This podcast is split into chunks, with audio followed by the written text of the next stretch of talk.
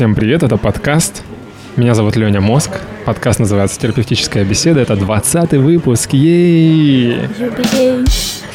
Ам, Это было неожиданно. я на самом Это деле было хотел, шикарно. я хотел сделать вот так, О, но промазал. Это еженедельный подкаст. Пожалуйста, подписывайтесь на все мои каналы. Сегодня тема расставания. И у меня в гостях Рамис, Варя и Вика. Вика с Варей у нас на подкасте уже были, Рамис первый раз. Давайте пройдемся по кругу и представимся, скажем имя, возраст, чем занимаемся, статус отношений и какой-нибудь интересный факт о себе. Рамис? Так, э, всем добрый день, доброе утро. Меня зовут Рамис, 25 лет. Хост. Интересный факт. Я шпион в Российской Федерации, да. Я с Республики Узбекистана. Так, меня зовут Варя, мне 22 года, я учусь на архитектора, я разведена. Это можно назвать интересным фактом обо мне. А, и что еще сказать? Ну, в принципе, вы можете посмотреть прошлый подкаст и узнать э, обо мне, может быть, чуть-чуть больше. А так, всем привет. Всем привет, меня зовут Виктория, и, собственно, мне 22 года, я тоже уже была на подкасте. Я в отношениях до сих пор, Класс! да. А из интересных фактов я даже как-то не знаю, что говорить. Вот то, что мы обсуждали до подкаста, собственно, я училась сначала на медицинском, потом очистилась, и сейчас учусь на психологии. Класс. Еще раз всем напоминаю, что говорить надо прямо в микрофон. Вы должны слышать разницу между тем, как я говорю и как вы говорите. Она сейчас достаточно существенная. Расставание. Тему я обозначил немножко шире, как их избежать и как понять, что оно необходимо и как сделать все правильно. На мой взгляд, это прям три разные темы. То есть одно дело просто расставание, а тут можно поговорить о личном опыте, у кого какие расставания были, поделиться, так сказать, кто чем может. Как их избегать, это радикально другая тема. Ну, То есть это, в принципе, про отношения, про то, как их поддерживать э, и так далее. И что я там еще говорил? Про то, как понять, что расставание необходимо и как Да. сделать все правильно. Это тоже очень большая тема отдельная. Поэтому я думаю, мы начнем по порядку. И если исчерпаем все идеи, мысли и вопросы, то будем двигаться дальше. Предлагаю начать. Ну, может быть, кто-то сходу хочет чем-то поделиться или у кого-то какой-то насущный вопрос на тему расставания. Давайте, давайте скажем, кто когда последний раз расставался. Я могу начать. А, наверное, это было в сент... Нет, раньше. В августе. Год назад. Мгм.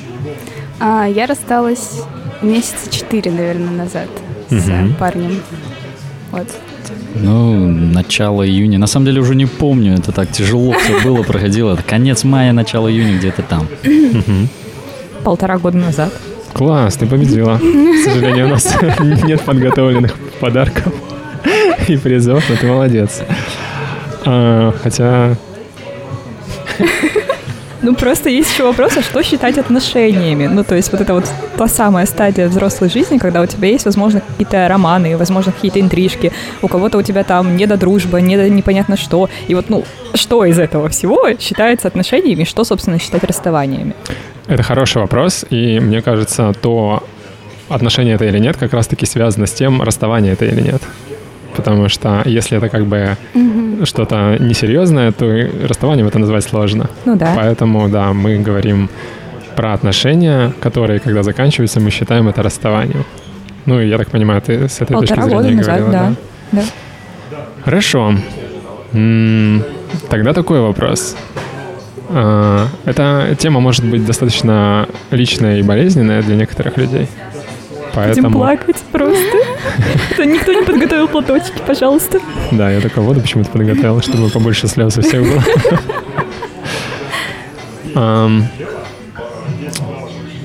Можем ли мы посчитать, сколько расставаний в нашей жизни было? Я Да. сразу скажу, я, я не стану, потому что я, наверное, здесь самый старый. Я просто не, не вспомню. Давайте тоже по Ну, мои пройдемся. расставания можно посчитать по пальцам, потому что мои, мое замужество, ну, это довольно-таки длительный срок.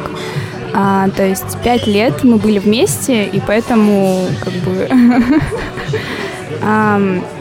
Сколько там было у меня парней? Ну, наверное, три, четыре, может быть, если считать какие-то вот эти детские отношения, когда вы ходите за ручку, целуетесь. Вот. А у вас? У меня тоже три, но я бы на самом деле к этому прибавила еще одно расставание. Это было с подругой. И, ну, то есть мы не были в отношениях, но мы были в дружеских отношениях. И для меня вот они закончились прямо именно с того, что она сказала, что ну, я не вижу там дальнейшего общения между нами. Для меня это тоже было болезненно. Для меня это вот было как расставание с любимым человеком. Поэтому ну, четыре. Хорошо, тогда у меня пять. Да, это интересная тема, потому что у меня тоже плюс один. Это я вспомнил один момент, когда ну, было такое расставание с другом. И это интересно. Это, С твоей стороны или с его стороны? это было с моей стороны. с твоей Ого. стороны. Да. И еще вопрос, что сложнее. На самом деле, да. И в обычных отношениях тоже. Ну, как будто бы человек, который принимает решение расстаться, э, интуитивно кажется первая мысль, которая появляется, что ему проще. На самом деле нет. Ну, то есть э, это больно, как э, в отношениях двое, и то, то есть неважно, кто принимает решение о расставании, даже если оба, все равно это болезненно будет в большинстве случаев. Да, но если говорить про исключения, то исключение это, как правило, в сторону того, что тот, кто бросает, ему проще. Потому что вряд ли может быть... Хотя... Почему? Да, ему навер- нужно принять это решение, ему необходимо взять на себя ответственность, осознать, ну, что вот есть же я... безответственные люди. Мы же про исключения говорим. А, ну ладно. Так, ну, один раз и семь раз в других отношениях, да. Это рекорд, наверное, просто с человеком сходиться семь раз. Точнее, шесть раз сходиться, семь раз расставаться. Каждый Это с раз ты раз... Да, да, О, да. боже. И ты каждый раз думаешь, все это окончательно, а потом не окончательно. И каждый раз все это эскалируется вплоть до практически замужества. И прям в последний момент нет. И ты такой, блин, ладно, хорошо. Слушай, так это получается, что а, а, в какой-то момент, мне кажется, это расставание уже перестает быть. Или как минимум становится меньшим расставанием, потому что есть большая вероятность, что вы снова сойдетесь. Ну, это вроде бы, да, но я говорю, вот каждый раз это просто эскалируется, вот вплоть э, до того, что, ну все, теперь-то уже точно, ну, как еще может, куда еще может вот пойти, дойти до чего, чтобы ты такой, да нет, нет, я еще не согласен. Ну нет, вот. Я предполагаю, что если будет опять сход, то это вот расход будет, я не знаю, когда уже дети будут лет по 50. Чисто по приколу вспомнить молодость, я не знаю, расстаться. Потом снова сойтись, не знаю. У меня Вот. тоже был опыт такой, что мы расставались. Ну, у меня рекорд три раза мы расставались с одним и тем же человеком. Вот. И вот это как раз-таки недавние мои отношения, которые четыре месяца назад закончились, и я уже такая, все, с меня хватит, мне больше это не надо. Да, по- повтор одних и тех же отношений это тоже интересная тема. Мазохизм это называется. Да. Да, у меня такого не было, потому что я считаю, что это не имеет смысла большого. Ну, у меня тоже такого не было. И нет, а, вру, у меня было это один раз. Вот, были очень серьезные проблемы в отношениях, и я их хотела завершить. Собственно, я об этом сказала своему партнеру, и мы такие, давай возьмем как бы паузу. Но это не было прям расставание, потому что я в тот же день такая, не, слушай, я взглупила, давай все останется как есть. Вот, я испугалась очень сильно.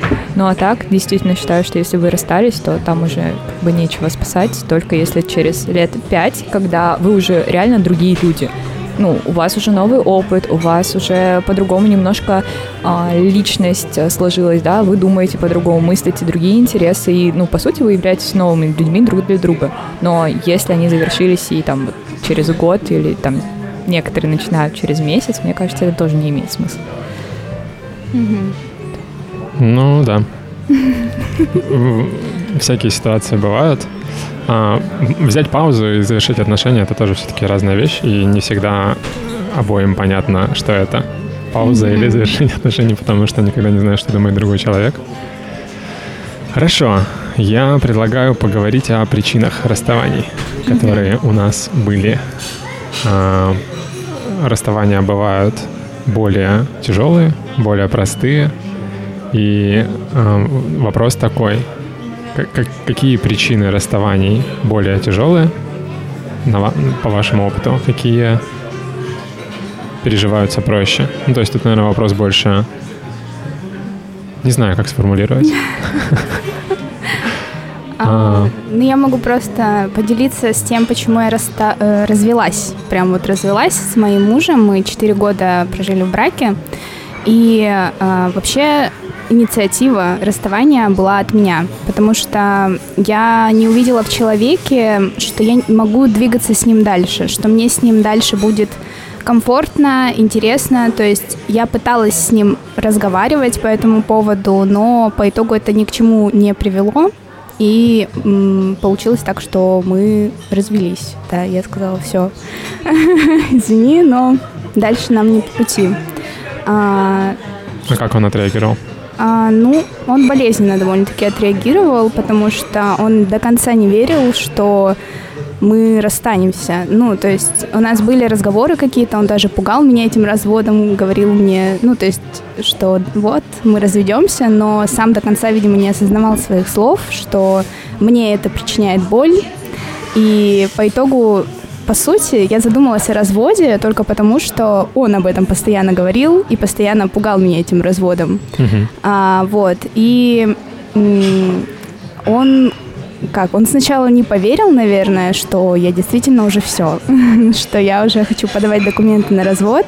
А, и он пытался спасти наши отношения. Ну, то есть такой, типа, ну, может, попробуем еще раз. Ну, а до этого были уже разговоры про это, что вот мы, типа, все уже, потом давай попробуем еще раз, и вот это давай попробуем еще раз. И, и из раза в раз я уже такая, нет, у меня уже нет сил пробовать еще. А, и, ну как, все, мы расстались, но мы, кстати, общаемся до сих пор. это интересно. А, не было такого, что мы там разругались или были какие-то измены. мы просто расстались по моей инициативе и дальше продолжаем общение спокойно. Иногда там что-то есть. Вот. А можешь сформулировать причину расставания еще раз? А, я не увидела а, дальнейшего с ним, что я могу с ним идти и чувствовать себя комфортно, наверное, вот так. А, потому что от человека не исходило какой-то поддержки, а, и я не видела, что мы дальше сможем спокойно двигаться вместе. Вот. А мне нужно как бы и спокойствие какое-то в паре, а не только скандалы, ругань. Ну, то есть я устала, скорее всего. То есть э, не увидела, что мне будет хорошо в этих отношениях дальше. Вот А причина. что должно было произойти, чтобы ты передумала? Ну, то есть, я не совсем понимаю. То есть я слышу, что ты говоришь, но Не я понимаю. не понимаю, да, что, что должно было измениться именно, Измениться? конкретно, чтобы тебя все стало устраивать? Ну, наверное, больше в нем опоры, поддержки найти в плане... Ну, то есть он не поддерживал мои какие-то интересы, постоянно говорил, что, типа, это какая-то фигня, то, что, то чем ты занимаешься. Ну, Где-то то я есть- все это уже слышал. Да, ты рассказываешь, на самом деле я просто вспоминаю то, что вот мы обсуждали на подкасте со мной, потому что у меня была такая же ситуация с тем, что парень не поддерживал, я ему прихожу, высказываю какую-то идею, и это просто какой-то шквал критики, у тебя не получится, да кто им- кому это нужно, да, какой хренью ты занимаешься, и там вплоть было иногда до оскорблений. Реально бывали ситуации, когда ты приходишь с горящими глазами, с классной, крутой идеей, и типа просто она даже не касается там ваших отношений, она не касается быта, а я пришла такая, блин, давай купим новый диван, а у нас нет денег, да, или еще что-то подобное. Это Я было... напоминаю, что мы в общественном месте нас могут выгнать, если мы будем кричать. Я прошу прощения, страшного. эмоционально заряженная тема. Ага. Вот, и это были какие-то идеи касательно моей реализации. То есть, блин, Да. там, я хочу сделать свое сообщество, я хочу там сделать какое-то мероприятие или поучаствовать вот в этом и в этом, и шло осуждение. И вот э, то, что прям вот как оно должно быть, я узнала только в отношениях, в которых я сейчас. Потому что вот это прям открыло мне глаза на то, какой должна быть поддержка, зачем вообще вступать в отношения. Я хочу этим поделиться, если вам интересно. Mm-hmm. Вот. А, мой парень, я ему такая пишу. Я была на крупном мероприятии, форуме Бирюса в Красноярске вот в этом году. И там была спикер, которая рассказывает о эмоциональном интеллекте. Я такая на нее смотрю, блин, она как в Сибири, просто вот на таком крутом форуме рассказывает то, что я рассказываю у себя просто вот в университете. И я такая, блин, я бы тоже хотела однажды вот так вот рассказывать э, со сцены на какую-то крутую аудиторию вот в таком месте, и я пишу об этом парню с таким, как бы, возможно, завистью, немножечко как мотивацией, чтобы вот туда мне нужно стремиться. И он мне говорит, а, не переживай, я думаю, что ты бы выступила лучше. Mm-hmm. Потому что я ему пожаловалась тем, что у этого человека нет образования психологического, а у меня оно есть, mm-hmm. но при этом я выступаю на базе университета, а как бы а она выступает на базе вот как бы крутого форума. Я такая, блин, я тоже так хочу. Он такой, я уверен, что ты бы сделала лучше. И вот этот mm-hmm. момент, когда даже я не верю, что я бы могла сделать лучше, а он такой, ты бы сделала лучше. И он в этом уверен. Mm-hmm. И вот, вот эта вот самая поддержка, она прям настолько перевернула мой мир, как оно должно быть, и вот что я все это время искала в отношениях. Да, вот э, тот момент, что я начала вести ТикТок, в общем, и э, у меня на тот момент, э, типа, не было вообще подписчиков. Я начала просто вести по фану, мне понравилось там снимать видюшки, э, и мой молодой человек говорит, ну, типа, это какая-то фигня, э, когда у тебя будет, типа, там, 10 тысяч подписчиков, тогда, типа, может, что-то получится. Я такая, ну а как набирать 10, подписчик, 10 тысяч подписчиков, да, если ты не будешь ничего делать? А, в общем, я дошла до цифры в 5 тысяч, а, и я сказала ему об этом, типа, смотри, я, типа, вот, э, снимаю, я что-то делаю, у меня получается, меня поддерживают. А он такой, типа, ну, как бы, не знаю, мне кажется, это какая-то фигня. Вот. И также э, есть такой момент, что сильная какая-то ревность от него исходила. То есть я не могла общаться с людьми, э, с, со своими там однокурсниками, э, друзьями, и меня это тоже сковывало. Мне не нравится, когда мне запрещают просто общаться с людьми. То есть там не было контекста э, какого-то там романтического общения или флирта.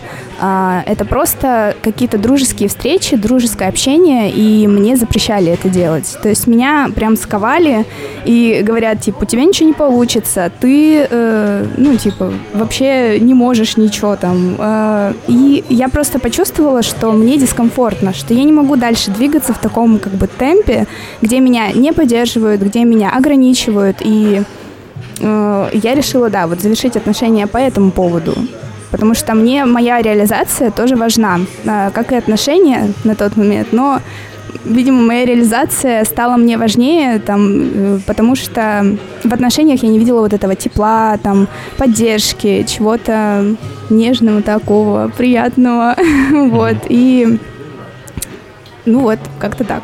Окей, okay, Рамис, что думаешь по этому поводу? Ну, как, я со всем этим согласен, но, слава богу, у меня такого не было, поддержка всегда была. И тут, в целом, я не могу назвать причину расставания. Из этих семи раз инициатором был один раз я, все остальные разы была девушка. А это какой раз был, первый или последний? А, пятый. Интересно. Мой был Где-то посередине. Да, вот. Причем, ну, я называю это свой, свою причину, вот почему я захотел. Это просто, ну, юношеский максимализм, который внезапно такой, да блин, надо погулять. Но я погулял три дня и такой, зачем? Зачем? Все, пошел, купил цветы, нашел кольцо, купил его, ну, заказал, привезли, все, сделал предложение. Ну, то есть это как вот один день просто сходил с другом в бар, во второй день погуляли с пацаном еще одним по городу, и на третий день такой, да нет, мне это ничего не нужно, я лучше уже все, семью хочу создавать. Вот, то есть непонятна причина, на самом деле, почему у меня была. А у девушки, ну, всегда, в принципе, все завязывалось на том, что изначально у нее не было никаких бабочек в животе. Вот прям, ну, ко мне вообще никаких. И она, в принципе, этого типа не чувствовала. И для нее это было странно, почему я это чувствую всегда, почему она не чувствует. То есть изначально вот эти были причины. Потом это все немного перерастало в то, что, блин, а вдруг, если есть кто-то еще, а вдруг я к нему почувствую вот это все, почему я к тебе не чувствую. Вот. Ну, из последнего, вот то, что было, это я тебя не вижу, не вижу своим мужем, потому что, ну, вот у меня одни амбиции, у тебя другие амбиции. Мол, тебе будет кайфово где угодно, мне, ну, нигде угодно. Ну, то есть мне нужно где-нибудь там условно повыше, по luxury и все такое. Я такой, да я сделаю для тебя это luxury, просто нужно немного как бы там подождать и все такое. Я не особо танцующий человек, но если захочу я для любимого, пойду танцевать, разденусь, ничего, все сделаю. Вот, но как изначально от меня самого мое желание это не исходило, ее вот это смущало, что она как будто бы заставляет меня это делать, а не я сам такой. Словно мы пойдем там на какой-то концерт, там будет слэм, я скажу, давай мы не будем, а то нафиг нас задавят, еще голову разобьем. Вот, а ей наоборот нужно послэмиться, например. Вот, и причину мне назвали такую, что, мол, я тебя люблю, но мужем своим я тебя не вижу. Вот я такой, Чего-то не хватает, нужно больше. да, вот, блин, ну, А сколько вы были в отношениях? три, Три года? да, И вот на протяжении трех лет вы семь раз расставались? да, А, это было здесь, да, все здесь, в Владивостоке? да. А когда ты переехал в Россию? Шесть лет назад, ой, 11 сентября 2017 года. Почему помню эту дату? Потому что когда в Ташкенте покупал билет, мне прям сказали, вы хотите точно 11 сентября купить билет на самолет? Я такой, Что они не продают на эту дату билеты, что в этом такого, да. Вот, и нет, все, прилетел сюда. Ну, первое время 16-м? так, 17 М, 17 6 лет, да. Ну, вот как раз вот скоро будет этот юбилей. Вот. И а как вы познакомились? Я покорял горы здесь, в Приморском крае. Я не знаю, знаете или нет, 12 вершин посетишь, тебе там значок какого-то приморца дают. Вот, я на тот момент это была третья гора уже, Фалаза. И меня пригласили на четвертую, но я такой просыпаюсь в воскресенье утром, блин, не хочу так далеко ехать в этот Партизанск. Пойду где-нибудь местное, куда-нибудь, ну, там, на русский. И все, я еще раньше состоял в э, Trips with a Race, э, организация называется. Вот, они по Владивостоку в основном организовывали экскурсии, такие вот походы. И у них снова поход на Табизне. Я такой, ну ладно, схожу. Все, я как старший вот этого всего пришел, на всех свысока там смотрю, все молодые только пришли. И просто бежит какая-то девочка, опаздывает. Кудрявая вся. Я такой, вот, что за британка бежит? Все, я вот Ну ты романтик. да, да, да, да. Вот, и весь день, ну, как-то просто шли. Я еще слышу, что к ней, с ней кто-то по-английски разговаривает. Я такой, да ладно, я угадал. Вот, она просто практиковала свой английский с какой-то другой девочкой. И потом в конце я так услышал, что, мол, ну, я знаю, что ты с Узбекистана. Ну, у тебя имя похоже, потому что ее подруга тоже с Ташкента. По совместительству моя знакомая. И все, я такой, ну, так случайно в группу на- написал, ну вот я вернулся, мол. И вот она сама тоже ответила, я такой, ну, идем погуляем. Она такая, ну ладно, давай. Все, я, как обычно по классике, самое крутое это купить шаурму. И я, я зашел, я помню этот день просто, зашел на лавашей, у меня прям выбор стоял, взять вегетарианскую или обычную шаурму. Я такой, ладно, давайте вегетарианскую. Вообще не прогадал, она оказалась вегетарианкой, все. Ого. Да, и все закрутилось, завертелось, прям. И, ну, наверное, в принципе, сказать, что три года это мало, можно. Но я даже своим там родителям как-то это объяснял. В первые 93 дня мы ни разу не не виделись. То есть каждый день мы обязательно увидимся, там в библиотеку сходим, что-нибудь поучим, погуляем по кампусу, просто в город куда-нибудь съездим, еще куда-то пойдем. То есть, ну, условно, если как для меня представлялось, что ты в начале отношений видишься с э, своим партнером там раз в неделю, два раза в неделю, это потом время учащается, то для меня вот, ну, условно, вот, вот эти три месяца у обычных людей там длится год или полтора. А мы просто вот в 93 дня вот это впихнули, на 94 день ее соседка уезжает, мы съезжаемся. Все, я спустя полтора месяца, я уже все, я понимаю, что вот это мой человек, я, ну, она станет моей женой. Все, я ее, ну, сразу говорю, все, мы едем в Иркутск, знакомимся со своими родителями, я ничего не знаю. Все, мы в январе, то есть спустя уже сколько это получается, там, три месяца, все, мы уже, я знаком с ее родителями. Вот. Но каждый раз причина была вот в том, что, мол, ну вот что-то вот, вот что-то во мне не то, что-то не так. Что непонятно, потому что, ну, мне говорят, я тебя люблю. Это, ну, искренне я это чувствую. То есть даже сейчас я понимаю, что человек меня любит, но почему выбирает, э, так скажем, чуть-чуть другую жизнь и почему уверен в том, что я эту жизнь не дам, без понятия. Я стараюсь это отпустить, но сам вопрос непонимания, почему это произошло, вот он, наверное, не дает покоя, не то, что я не могу человека отпустить, просто сам вот факт того, что, блин, а что я сделал не так, чтобы не повторить этого всего. Вот, но А. поддержка важна, да. Она сама реализовывалась? Да, да, да. Ну, сейчас вот момент как раз у нее тоже переходный. Она там подавала на лингвистику в другой город. Вот, и как бы... Она младше тебя? Да, на два года, получается. Да, на два года, да. Вот, да, реализовывалась сама, да. То есть тут тоже тут момент шел, и я поддерживал, она поддерживала. То есть как бы вообще все ок, прям все прекрасно. Просто иногда бывает вот этот вот уровень амбиций, когда в отношениях у одного они выше, и они, там, например, направлены больше на карьеру, то почему-то люди считают, что их партнер должен иметь такие же амбиции и также хотеть куда-то там повыше. То есть нет вот этого разделения а мы сейчас с тобой в личных отношениях, да, и это про отношения, мы там создаем семью, да, то есть мы а, здесь взаимодействуем немножко на другом уровне. И часто путают вот это вот, а, то, что если я хочу крутую карьеру, если для меня очень важен социальный статус, то и для тебя это тоже должно быть важно. Люди это путают и не могут принять, что у другого человека может быть совершенно другая вообще а, цель в жизни, да, его может другое зажигать, и почему-то не разделяют два этих понятия. Ну, То тут... есть, если ты хочешь реализовываться, ты реализуйся. Отстань от своего партнера. Может быть, ему там очень классно будет сидеть с детьми. Может быть, ему очень круто сидеть вот на этой работе. Ну, как бы, это же как твои стремления, твои амбиции. Вот. Почему-то я замечаю, что люди не умеют этого разделять. Ну, в плане карьеры у него вот вопросов не было. Тут именно в плане амбиций всего остального. То есть мне достаточно будет, я не знаю, э, аналог какой здесь машины, ну, Приуса. Ну, условно, мне реально будет достаточно. Даже в Москве 412 мне будет достаточно. Ей, ну, нужен Астон Мартин. Вот. Вот в этом плане различия. То есть в плане карьеры нет, тут э, она, может быть, там хочет стать президентом, условно, да, я там быть домохозяйкой, это нормально. Но вот всего остального, что как будто бы я не дам, потому что сейчас до сих пор этого нет. Но я сам понимаю, что каждый проходит свой путь, и, возможно, у меня все это будет просто чуть-чуть попозже. Человек, как бы, видимо, ну, не захотел ждать, там, ну, вот, вот эти вот доводы, что, мол, мне уже там 23, я до сих пор там этого, этого не сделала, хотя, ну, ну, с человеком, партнером, не в плане карьеры развития. То есть там все нормально нормально идет. Слава богу, хотя бы в этом вопросе не было такого, что типа, почему я из-за тебя не могу развиваться. Да развивайся, и развивается все нормально. Вот. Угу. Как-то так. А, интересно, что у нас в трех случаях инициатором расставания была девушка. Кстати. И причина примерно везде одинаковая. Девушка амбициозная, хочет э, реализовываться, развиваться, и ее не устраивает парень, что-то в парне. Это либо то, что он ее не поддерживает, либо то, что он не такой же амбициозный, как она, не хочет развиваться. И ну, для меня это все звучит вполне себе логично. В том смысле, что, э, как мы с тобой на подкасте обсуждали, мужчины ищут поддержку в женщине. И они не ищут человека, которого нужно поддерживать, потому что для мужчины самое главное — это реализация. И э, жизнь во внешнем мире. Есть такое разделение, как внутренний мир — это дом, и внешний мир. И женщина, как правило, была рулила во внутреннем мире, а мужчина уходил во внешний мир, был добытчиком э, и так далее, и приносил в дом все для обеспечения.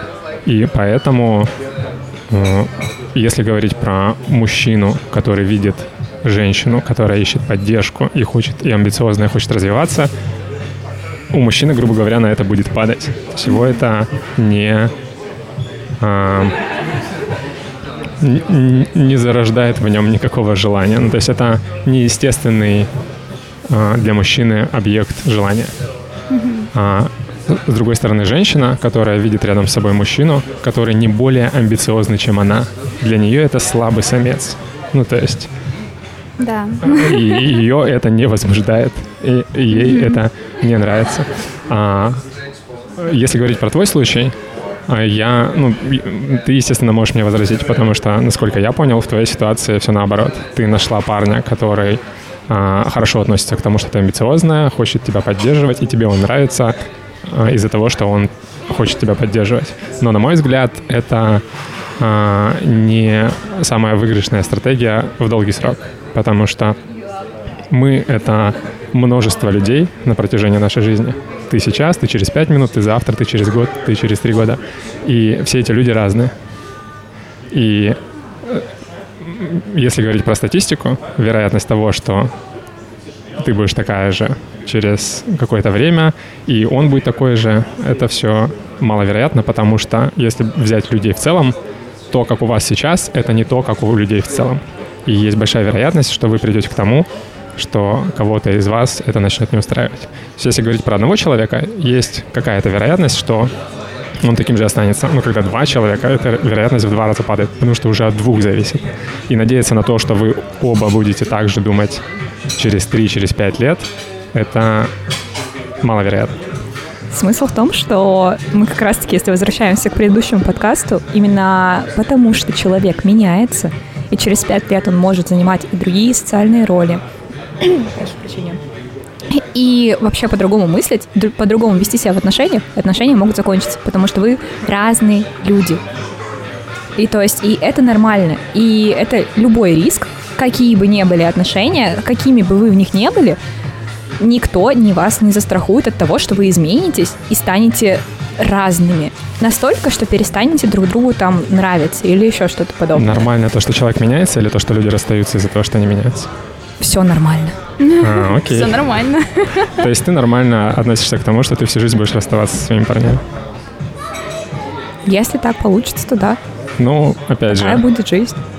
Да, по статистике эм, это менее счастливая роль, менее счастливая позиция, потому что, опять же, одинокая женщина в 35, в 40 — это редкая женщина, которая довольна всем в своей жизни. Вот ты вот так сейчас говоришь, а я с этим человеком пробуду 50 лет. Мне интересно, что с тобой будет тогда. Я буду очень рад. И, ты же я же не желаю тебе зла. Я наоборот, я исходя из того, что я хочу, чтобы у тебя все было хорошо, говорю тебе об этом. Потому что это, на мой взгляд, здравый смысл и логика. Потому что можно смотреть на мир в целом, можно смотреть на исключения. И я предпочитаю смотреть на мир в целом. Потому что, смотря на исключения, ты играешь в рулетку. Я предпочитаю быть исключением. Ну, это значительно уменьшает твои шансы на успех.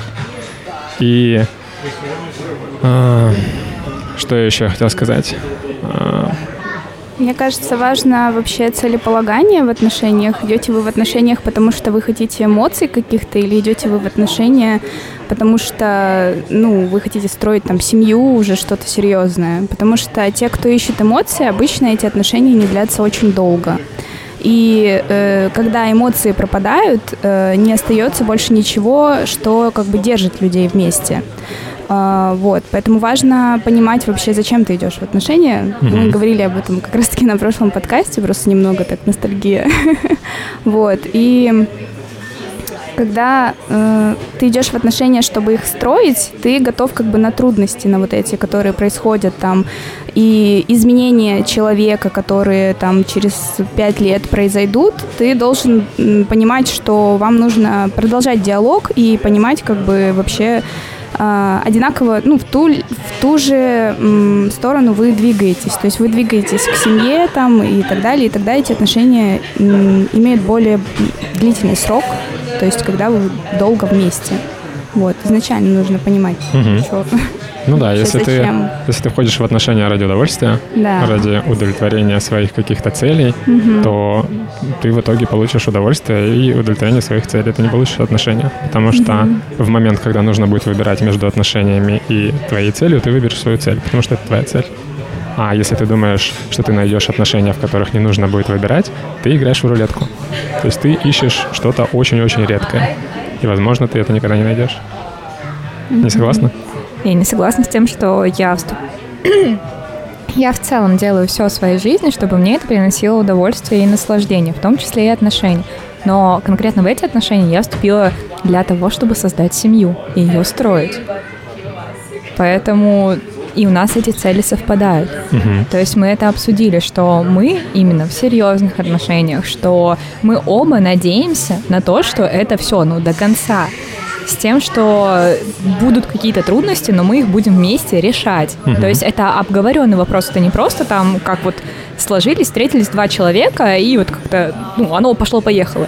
Нет, мы это проговорили друг для друга, и мысль ушла.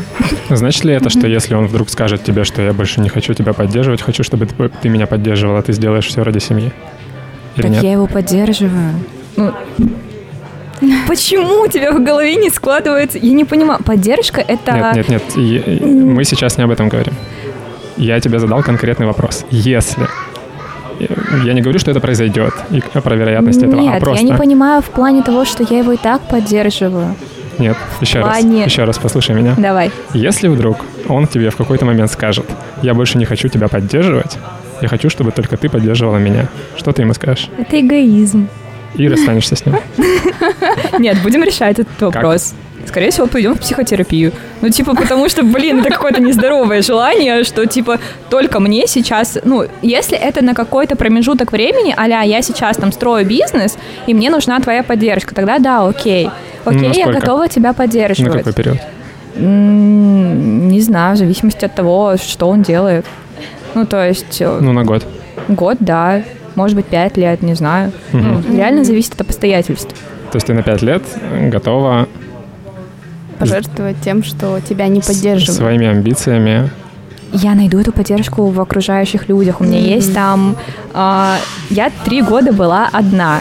Типа, я же искала где-то поддержку. И вот эта вот поддержка — это приятный бонус, а не то, что тебя мотивирует. А мне не нужна была мотивация в плане того, что вот меня никто не поддерживает, поэтому я вот сидела у Ну, себя дома этого. и так далее. Так там была не только эта причина. Во-первых, там была не только эта причина, а во-вторых, типа здравому человеку, нормальному, не нужна вот эта вот поддержка, чтобы двигаться вперед. Ему она приятна, она ему как дополнительный бонус. Это прекрасно, замечательно и здорово ее чувствовать. Но это не движущая сила. Ну, это увеличивает вероятность успеха или уменьшает? Или не влияет? Да по-разному. Мне Именно кажется, от любимого увеличивает.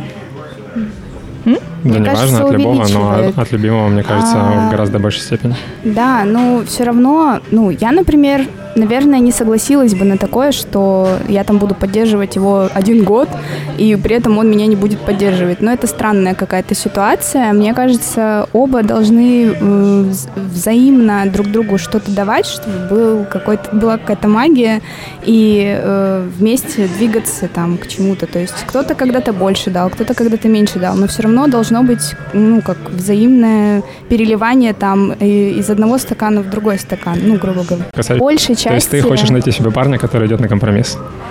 А, ну, да. Ну, возможно, того... Нет, Знаешь на такое самом понятие, деле... как альфа-самец и бета-самец? Да, ну, не знаю, мне кажется, что все равно я пойду за мужчиной. Ну, как бы, если... Ты не пойдешь за, мужчиной, который идет на компромисс.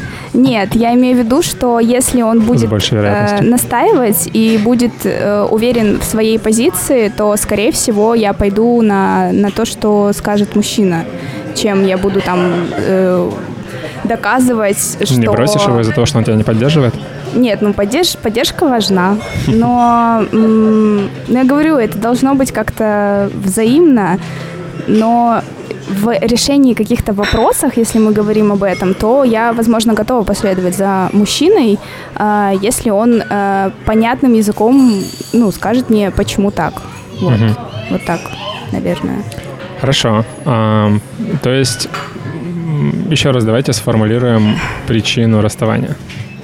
Причины расставания? Да. А, Ам, девушка не чувствует поддержки со стороны парня, так, а, И парень- ограничения. и какие-то. парень... Ограничения? Ограничения, да. То есть общение с А, другими всё, людьми, я имею в виду это, да. Ам, Интересная тема. Давайте в нее тоже немного углубимся.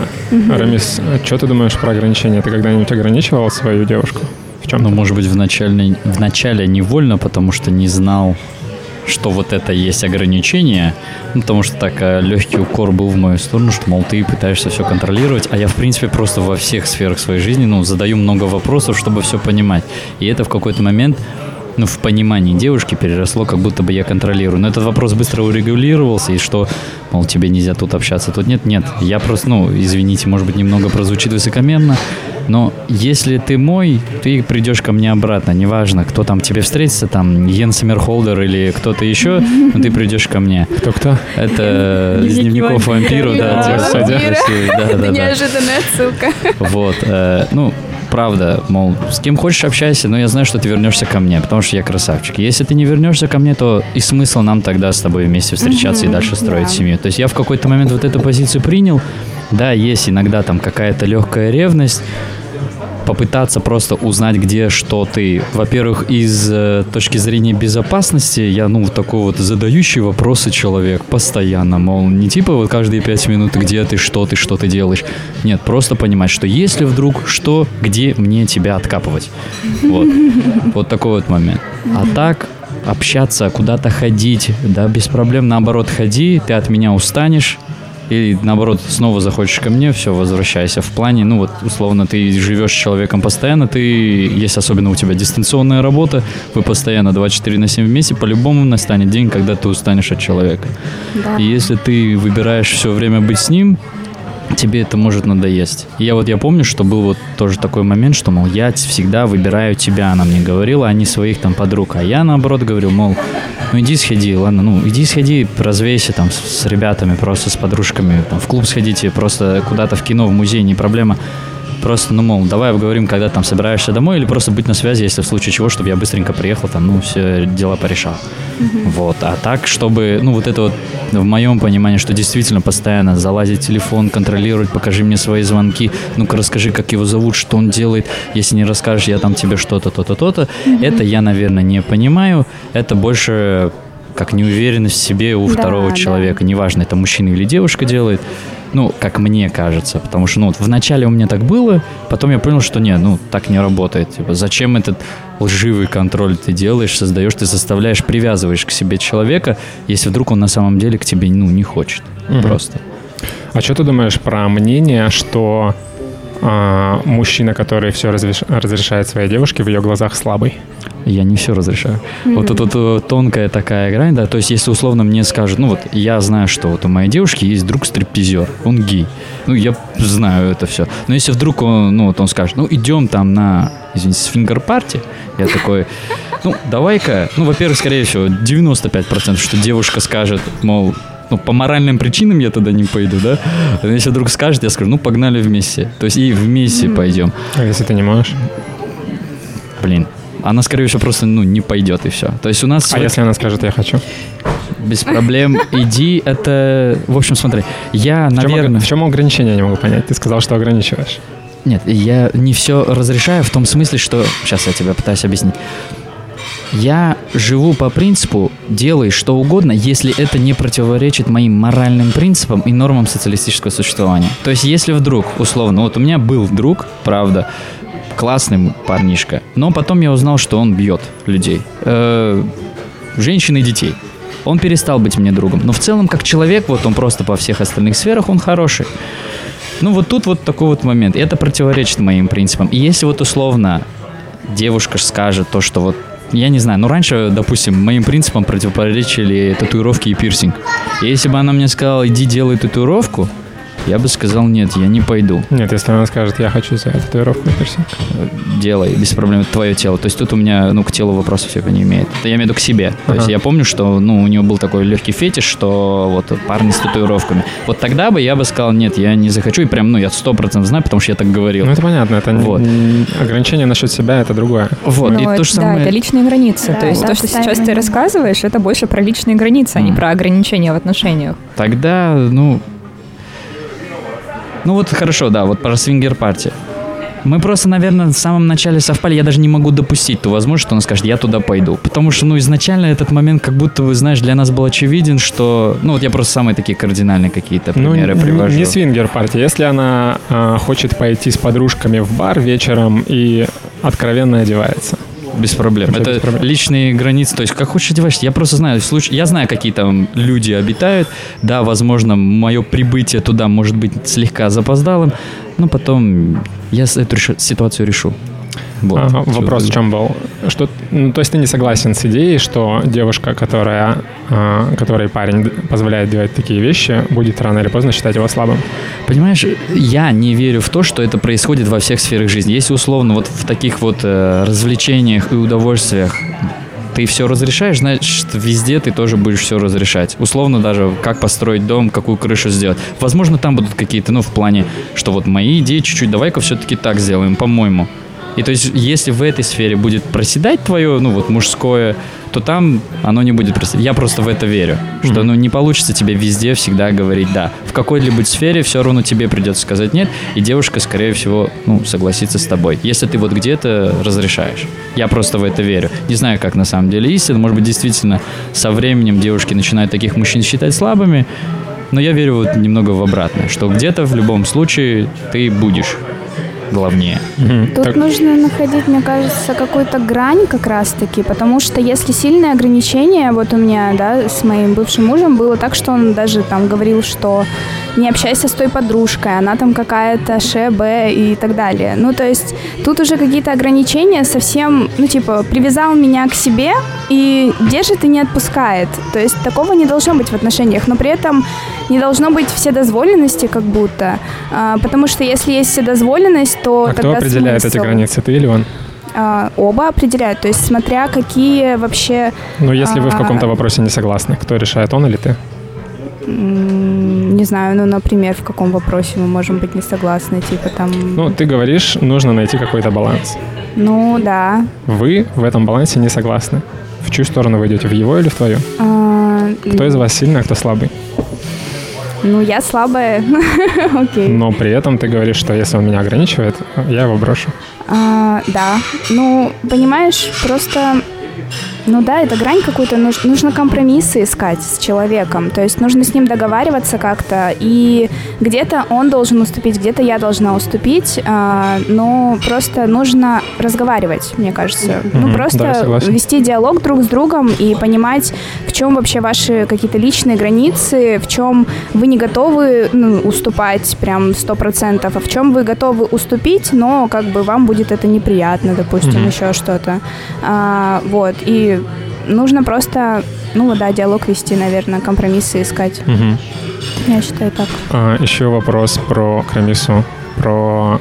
Эм, ты сказал, возможно, я могу не успеть туда при, прибыть вовремя. Ну, то есть, гипотетическая ситуация. Твоя девушка пошла в потенциально опасную среду где она может привлечь какую-то неприятную ситуацию, и эта ситуация происходит. В этом есть твоя ответственность? То, что это ты позволил этому произойти или нет? А, смотри. Или ран... это полностью ее ответственность? Раньше я, ну, думал, что это вот полностью моя ответственность, потому что я вот там разрешил, я ее отпустил. Нет, она знает, уже давно не маленькая девочка, она в курсе, какой народ бывает обитает и в эти, ну, допустим, в каком-то отдельно взятом месте. Я, мол, еще раз могу сказать, что, мол, будь там осторожнее. Но если вдруг я еще просто придерживаюсь такой позиции в жизни, если так произошло, значит, так надо было. Ну вот опять же, какое бы ужасное событие не было, то есть я тебе правду говорю, потому что вот у моей мамы так именно произошло, что вот если бы одно ужасное событие не произошло, то меня бы не было э, на свете. Ну, я тебе просто говорю, что что бы там ни произошло, не, я, я бы пришел... С, вот с одной стороны могу с этим согласиться, но с другой стороны, значит ли это, что не надо ничего делать? Нет. Все, все, это фатализм? Нет, нет, не в этом смысле. А То есть, опять же, я... Причем здесь тогда это? Я же в любом случае ее еще раз словно предупрежу, и дальше, ну, вся ответственность на нее. Выбираешь туда? То есть ты складываешь на нее всю ответственность и не будешь чувствовать никакой вины? Нет, почему? Легкая вина-то будет. Легкая. Ну, я буду слегка винить все равно себя, что все-таки, наверное, надо было посильнее, понастойчивее, возможно, бы этого не произошло. Но понимаешь, это все если бы, если бы, если бы. Понимаешь, ну, вот в чем Можно вопрос. увеличивать вероятность, можно уменьшать. А чем ты увеличишь вероятность тут? Ты просто будешь тогда, ну, мол, нет, не иди, я тебе условно запрещаю. Ну, mm-hmm. тогда вы будете, ну, ругаться, скандалить. Зачем? Я не вижу в этом как бы смысла. Хочет Затем, иди. чтобы не произошло то, о чем ты потом будешь жалеть. а не надо жалеть. Лучше... Ну... А ты решаешь сам, когда ты жалеешь, а когда нет? Нет, ну нужно... Ты можешь пытаться это контролировать. Ну, это же мысли. Твои сожаления — это все твои мысли и чувства. Ты управляешь все своими чувствами и Я еще нет. Вот, я еще А ты думаешь, это возможно? Да. Интересно. Я просто знаю, ну как, я считаю, что это со временем, там, какому-то, я не знаю, может быть, 50-летию, ну, зависит от того, через что человек проходит, э, намного, ну, прям огромную часть своих мыслей и чувств ты все равно, см- ну, ладно, больше мыслей. К 50 годам ты становишься роботом? Э, Я не знаю, могу ли я к 50 годам это сделать, но ты начнешь уметь управлять своими мыслями. Ну, чувствами, скорее всего, всеми вряд ли, потому что То ты есть- чему-то не прикажешь. То есть проще убедить себя не страдать от чего-то ужасного, чем предотвратить ужасное. Ты не сможешь все предотвратить. Если это суждено, оно Можно произойдет. увеличить вероятность или уменьшить. Ну, вот я просто придерживаюсь того, что это от тебя, ну, не зависит. Если тебе суждено сегодня, ну, вот просто вот банально, да, я почему-то, да, действительно фаталист, походу.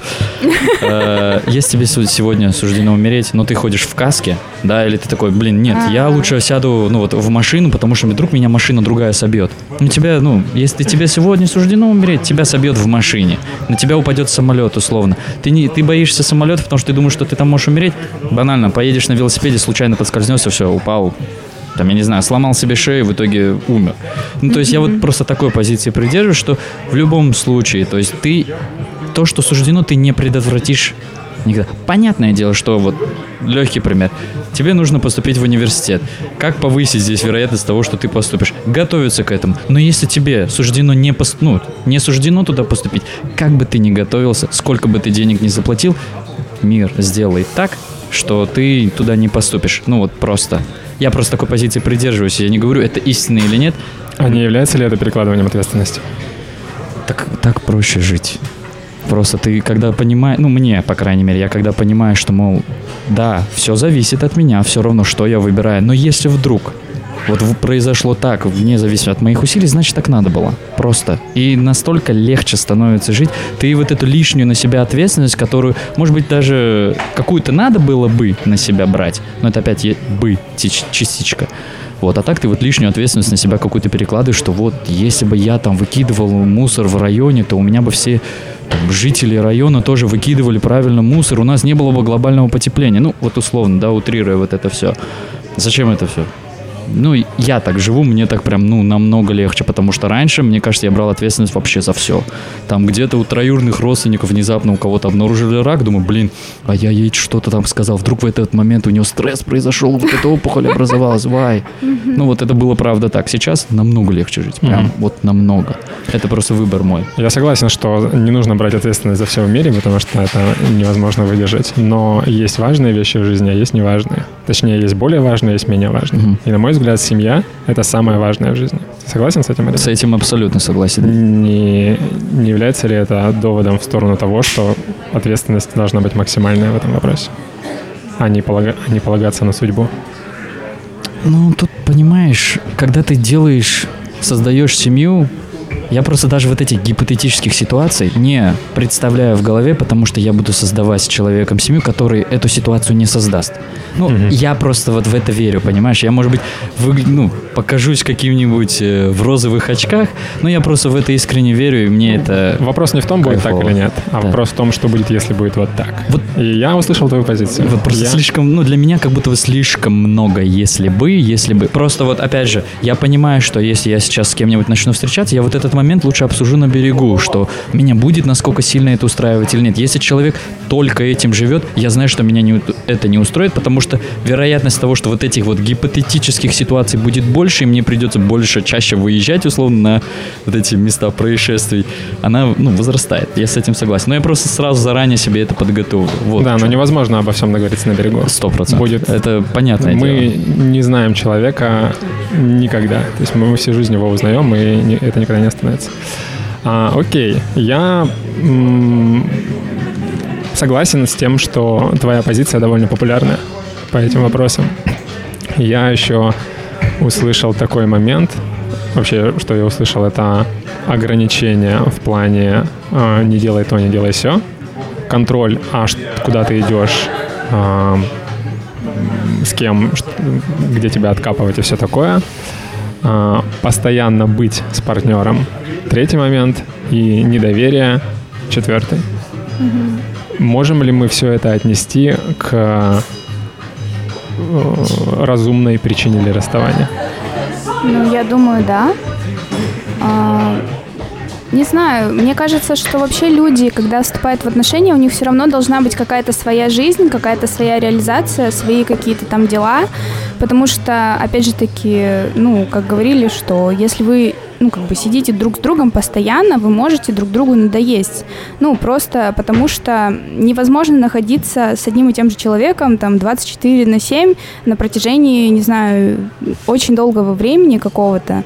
А, возможно, да, когда вы влюблены, когда у вас там эмоции, чувства через край, да, но со временем, опять же таки, не знаю, даже просто со своими родителями, почему мы как бы хотим, ну это ладно, это другая тема, сейчас я куда-то улечу просто, а, поэтому не буду говорить. А, ну просто с людьми очень долго, когда ты проводишь времени, это невозможно становится. Должны быть свои какие-то, ну, дела, что-то вот, что ты делаешь отдельно от человека. И вы можете как раз-таки делиться друг с другом э, какими-то вещами, которые у вас происходят в жизни, и узнавать как раз-таки что-то новое о, о, о вас как о личности. Там, допустим, я сегодня там выступил спикером где-то там, а я сегодня там э, заработал 5000 там или нашел вообще э, на полу, и у вас будет какая-то тема для обсуждения, и будет э, интересно, когда вы слепились друг с другом, не расстаетесь, у вас не происходит ничего нового, и вы не можете, ну, как бы взаимодействовать как-то, что-то новое друг другу рассказывать. Ну, вот. значит, это неразумная причина для расставания. Ну, я тоже так считаю. Потому что ну, эта проблема решается легко. Вы просто начинаете немного сепаратироваться, заниматься своей жизнью. И все. Если вы действительно из-за этого решили расстаться, то, ну, наверное, это неразумно. Потому что вы выбрали Нет, не общаться. Тут вопрос в том, что один из партнеров настаивает. Является а, совместным? ли это? Да, постоянно вместе находиться. Типа не отходи от А-а-а. меня ни на шаг. Я соглашусь, что это, ну, быть все время вместе, это тупо. Да. Это я просто в этот список добавил, чтобы кого-нибудь подловить. Можно исправить? Да, конечно. Сепарироваться, не сепаратироваться, не сепарироваться. Я не русский, мне можно. Да, прощаю. говорить неправильно, да. Отзывы, давайте вот эти слова еще все. Да, позвонят. Торты.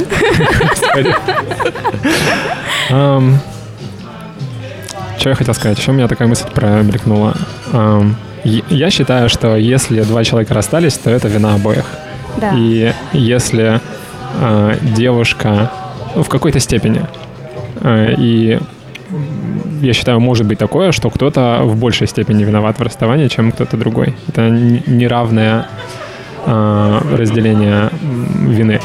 Если девушка э, расстается с парнем из-за того, что он ее ограничивает, я считаю, что это большая вина ее в причине расставания, чем его. Но его вина в том, что не в том, что он ее ограничивал, и он бы все сохранил, если бы он перестал ее ограничивать, а в том, что он не смог ее убедить в том, что нужно делать так, как он хочет. Сейчас, а, Вика, скажешь все, что думаешь. Ну, то есть... А, можно я не буду ничего говорить? Конечно, можно. А, мне кажется, очень важно в человеке умение разговаривать, доносить свои мысли, харизма и вот это вот все. Да. А, и если у мужчины этого нет, и его что-то в отношениях не устраивает, и он не может донести и убедить свою э, партнершу в том, почему это все происходит, и убедить ее сохранить отношения, то это его вина в том числе. Но с другой стороны, девушка тоже должна понимать, что э, она не понимает, почему парень ее ограничивает, и она не может от него добиться понимания. И, возможно, ей стоит э, что-то сделать для того, чтобы э, к этому прийти, потому что иначе вы приходите к радикальному решению, к расставанию. А возможно, у вас могли бы быть прекрасные отношения в будущем, если бы она помогла ему вырасти. То есть он, очевидно, на каком-то недостаточном уровне, и, и возможно, это, кстати, причина расставания, что девушка видит его слабее, чем ей хотелось бы. Из-за из этого она не хочет продолжать что-то делать для сохранения отношений. Но тут вопрос еще о том, что сколько сил это занимает, чтобы объяснить это партнеру. То есть я пыталась договориться, у меня было так в отношениях, что я пыталась договориться, я спокойная, вообще сама по себе не люблю там скандалы, ссоры, ругани, что-то такое.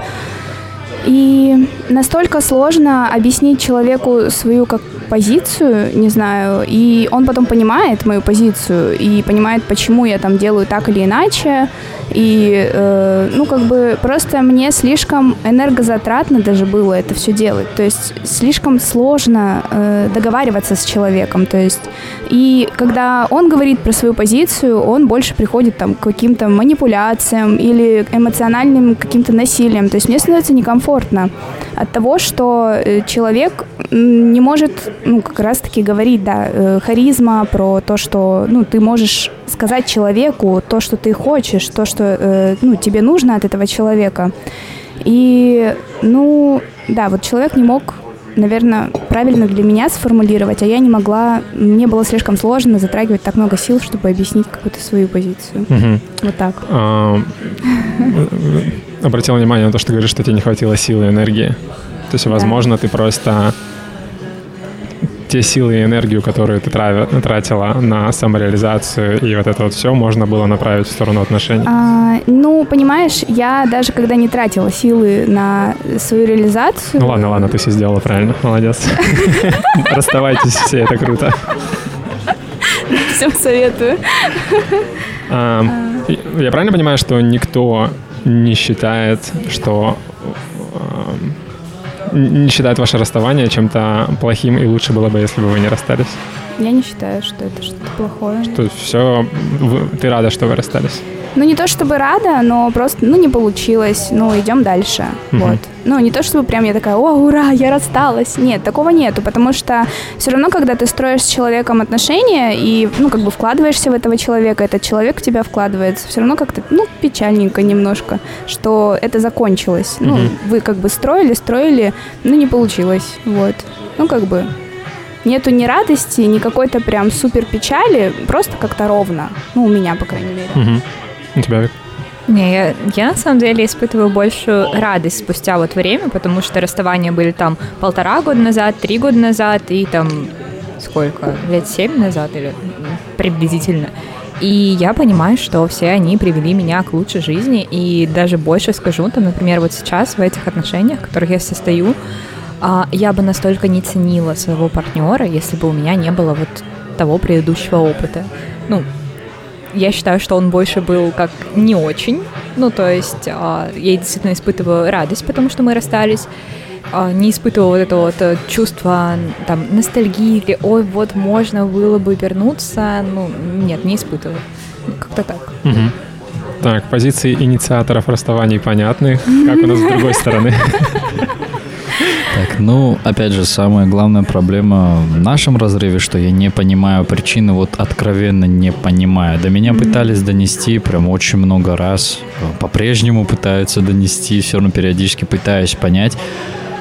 Но вот этот вопрос не дает мне ответа, и, наверное, поэтому я в голове держу, что это все не завершено еще, окончательно не закончено, пока, ну, как минимум у меня в голове, и я все равно считаю, что для меня этот человек идеально подходит, ну, по моральным принципам, по всем вот взглядам на мир, просто вот этот аспект непонятности, почему, зачем и, ну, так вот произошло. Несмотря на то, что моя позиция по жизни, что раз так произошло, так и нужно, вот этот вот тоже важный момент.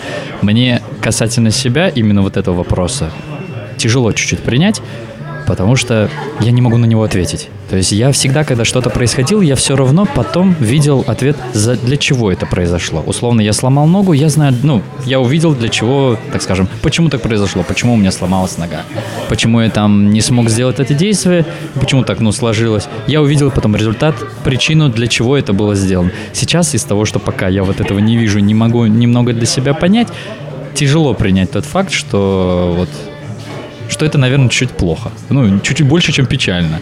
Что я бы на самом деле еще попытался, потому что, ну, в голове у меня еще все не завершено, потому что для меня это неразумная причина для расставания просто. Вот тут вот момент такой. Интересный еще момент, что э, в, в случае девушек парень э, ограничивал либо не поддерживал, и они расстались, а в твоем случае ты не ограничивал, поддерживал, но все равно расстались. Да, это интересно. Потому что люди разные, у людей разные какие-то взгляды на жизнь, и, не знаю, в разных ситуациях просто, ну, неподходящие люди.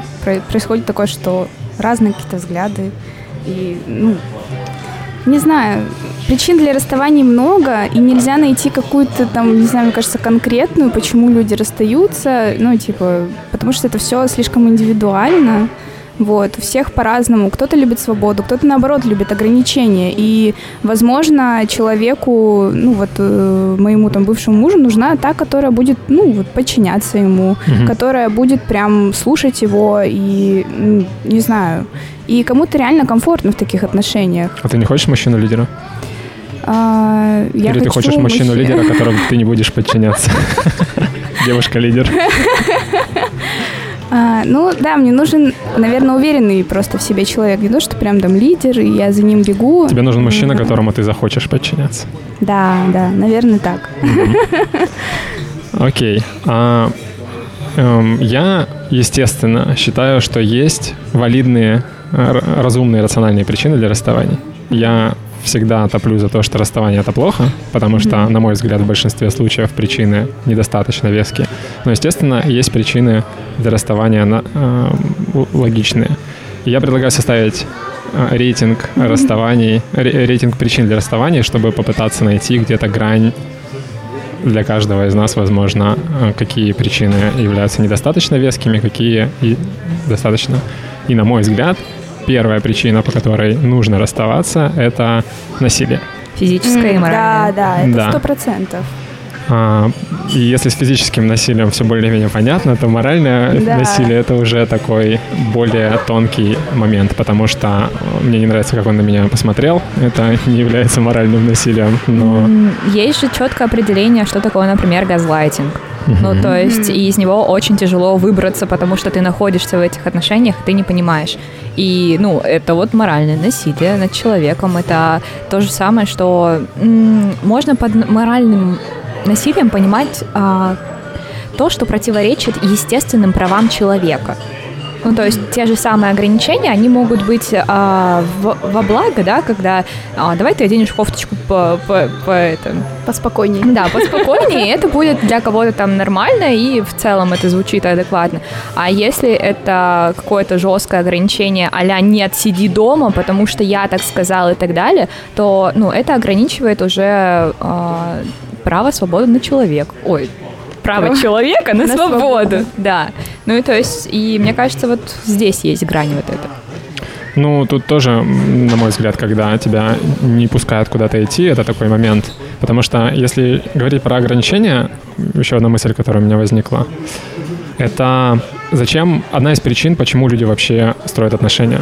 И они строят их с одной стороны для того, чтобы этот человек помогал нам становиться лучше. Потому что мы очень многого не знаем и во многом ошибаемся. И нам нужен человек, который будет близок к нам, которому мы доверяем, который время от времени будет нас корректировать, говорить, вот здесь ты не прав, я думаю вот так вот.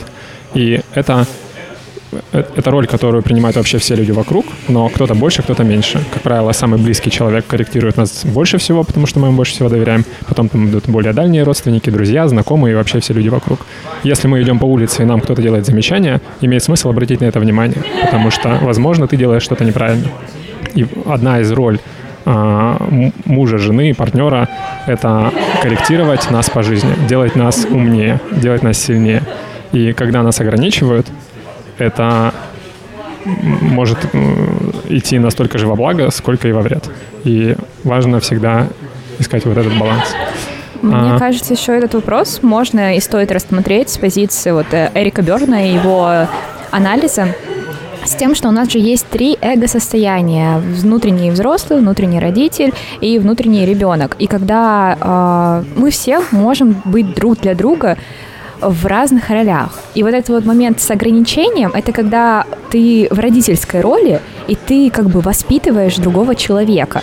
Потому что, ну, только родитель может ребенку защищ... э, запрещать что-либо потому что он имеет над ним власть, потому что ребенок не может э, противоречить своему родителю. И тогда структура в отношениях, она очень сильно видоизменяется, и она является нездоровой с точки зрения вот именно психологии и того, как вообще должны выстраиваться э, здоровые отношения. А когда у вас есть вот эта вот взрослая позиция, тогда это адекватные взрослые отношения, здоровые.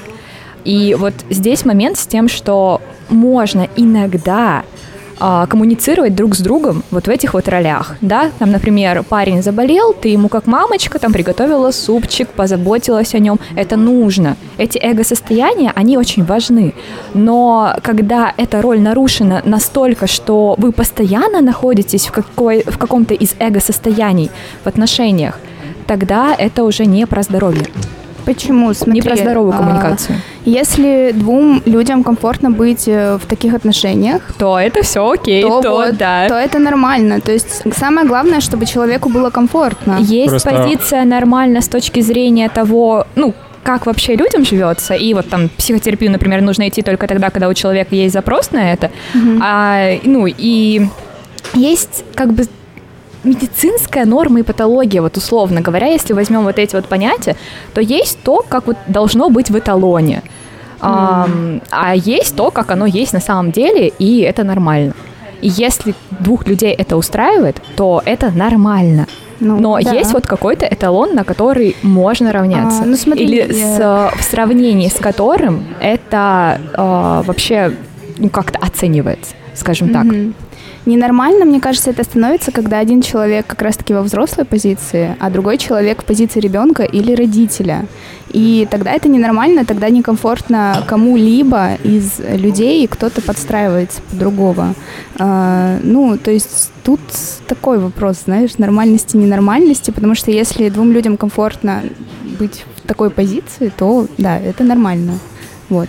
Просто сказала прям такая ненормально. Это, это нездорово. А, Вот. Я имею в виду с точки зрения вот э, действительно того, что считается и принято считать зд- здоровьем. Вот.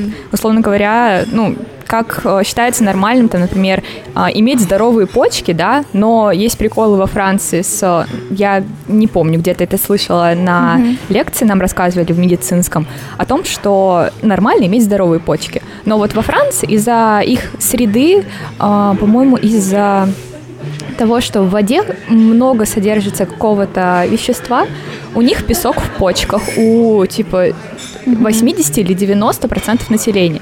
И для Франции иметь песок в почках это нормально. Я, кстати, не помню, там вообще может быть песок. Это было слишком Камни. давно. Камни, да. Кам- Камни, да. Вот. И, собственно, для них это нормально. Но по здоровой норме это ненормально. То есть есть вот эта вот а, норма, которая как бы статистическая норма, а есть норма, ну, того, что человеку, да, действительно это приемлемо, а есть Как норма как бы... исключение, типа как, или что-то. А есть норма медицинская, которая вот она как бы так должно быть, так, так считается здоровым человеком. Если у него вот так вот, да, если у него там обе почки функционируют без песка. Я поняла, да. Вот. У меня такой вопрос возник. Чем отличаются ограничения от личных границ? Где грань? То есть, когда а, парень говорит девушке, а, для меня недопустимо, чтобы девушка там делала так и так. Поэтому если а, для тебя это норма, и ты не можешь от этого отказаться, то мы не можем быть с тобой вместе. Это он ее ограничивает или он выставляет личные границы? Это личные границы. А ограничения Но что такое? на самом деле одно и то же, по сути. Ну, то есть есть момент с тем, что вообще в целом ограничения мы можем рас- рассматривать, мне кажется, в таком большом ключе, с тем, что даже если ты там сегодня не, не попил кофе, да, ты себя в чем-то ограничил. То же самое. А если ты выставляешь какие-то личные границы, это также являются ограничениями для человека. И для тебя его личные границы также будут являться ограничениями для твоих действий. То есть э, выставление личных границ это нормальная причина для расставания. Да, если они у вас не совпадают.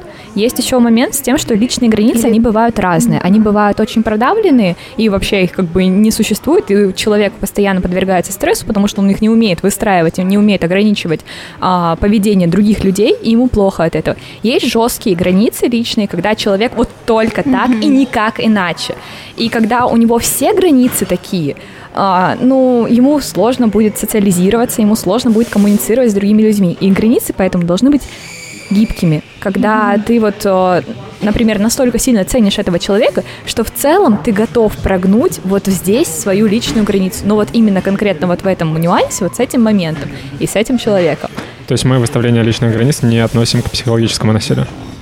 М, Наверное, больше нет, чем да. Мгм. Окей. Рамис, ты хочешь что-нибудь по этой теме сказать?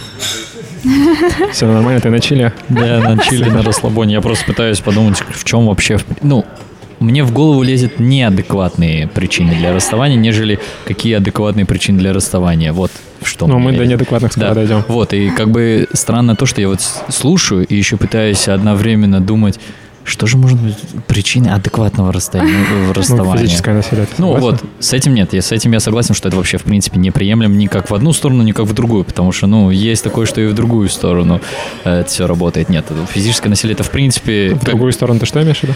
от девушки к парню. Потому что я А. всегда воспринимаю, когда говорят физическое насилие, это именно когда парень что-то делает. Ну да, это такое распространенное Вот. мнение. В принципе, я считаю, что это какое-то психологическое расстройство, когда человек лю- хочет ударить другого человека. Вот, вот если вот так вот даже рассматривать.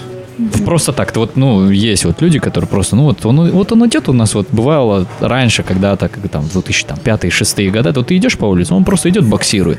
И вот ты знаешь, что ты так случайно на него косо посмотришь, все, этот правый хук влетит в тебя сразу. А, ну, непонятно почему.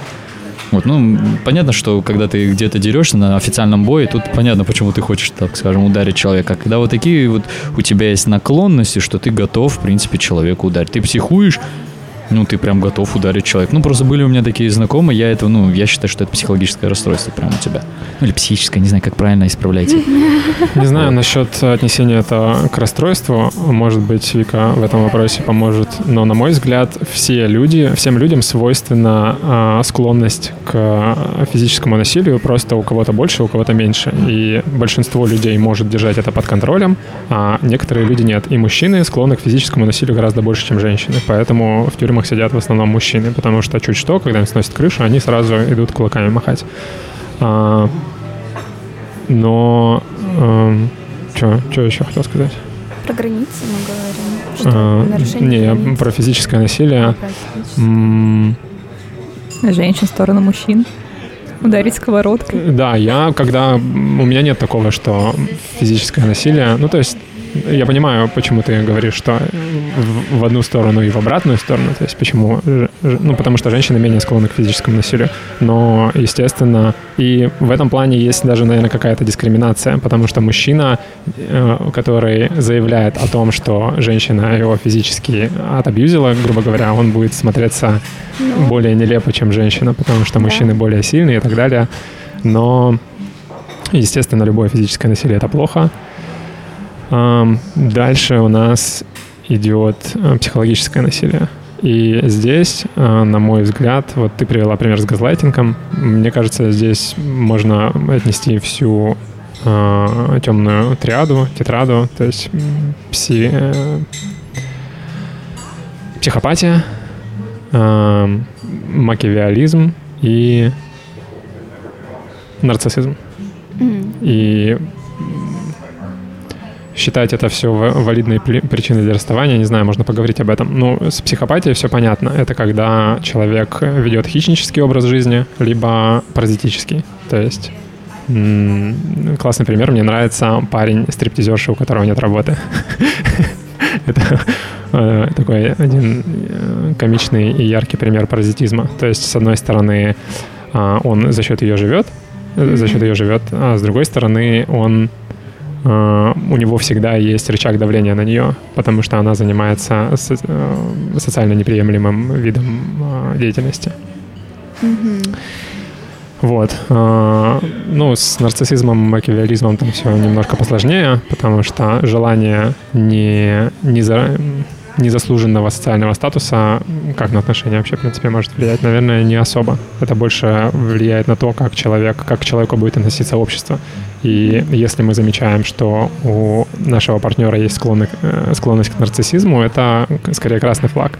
То есть нужно быть готовым к тому, что, может быть, если в отношениях у вас все будет нормально, но у этого человека будут проблемы с обществом. И тогда это может негативно повлиять на ваши отношения, на вашу семью.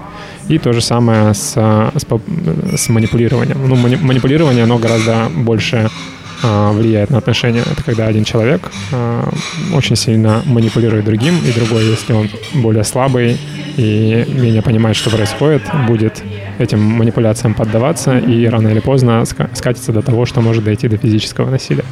То есть, как правило, люди, которые считают себя неспособными на физическое насилие, это самые опасные люди, потому что они, поскольку они не допускают то, что они могут кого-то ударить, они позволяют к себе относиться, они себя не защищают, они позволяют себя использовать, позволяют, потому что, ну и что, я же все равно божий одуванчик, я никому ничего плохого не сделаю, и это в них накапливается обида, злость, ненависть, и в какой-то момент это просто... Взрывается. Да, и может привести к самым ужасным последствиям. Угу. Ну, то есть, да, человек терпит, терпит, терпит, терпит, а потом бабах просто. Вот у меня мама очень, ну, вот, вот придерживается такой позиции, что она как бы там терпит сначала все, что с ней происходит, а потом э, взрывается, и у нее происходит какой-то вообще, э, ну, я не понимаю, почему она делает те или иные действия, вот, э, из-за взрыва вот этого вот. Это... И, она еще потом может сказать, ой, я не знаю, почему так сделала. Да, да. Я вообще себя да, не контролировала. я не контролировала себя, или там, я не помню, что, что там было. Что на меня нашло. Да. Это была не я. Да. Я не виновата. Но опять же, это... Я хорошая. Да. Это все про устраивание личных границ. И вот часто вот такие вот срывы происходят у человека, который просто не умеет вовремя сказать «нет, не надо так со мной, не надо вот так вот делать».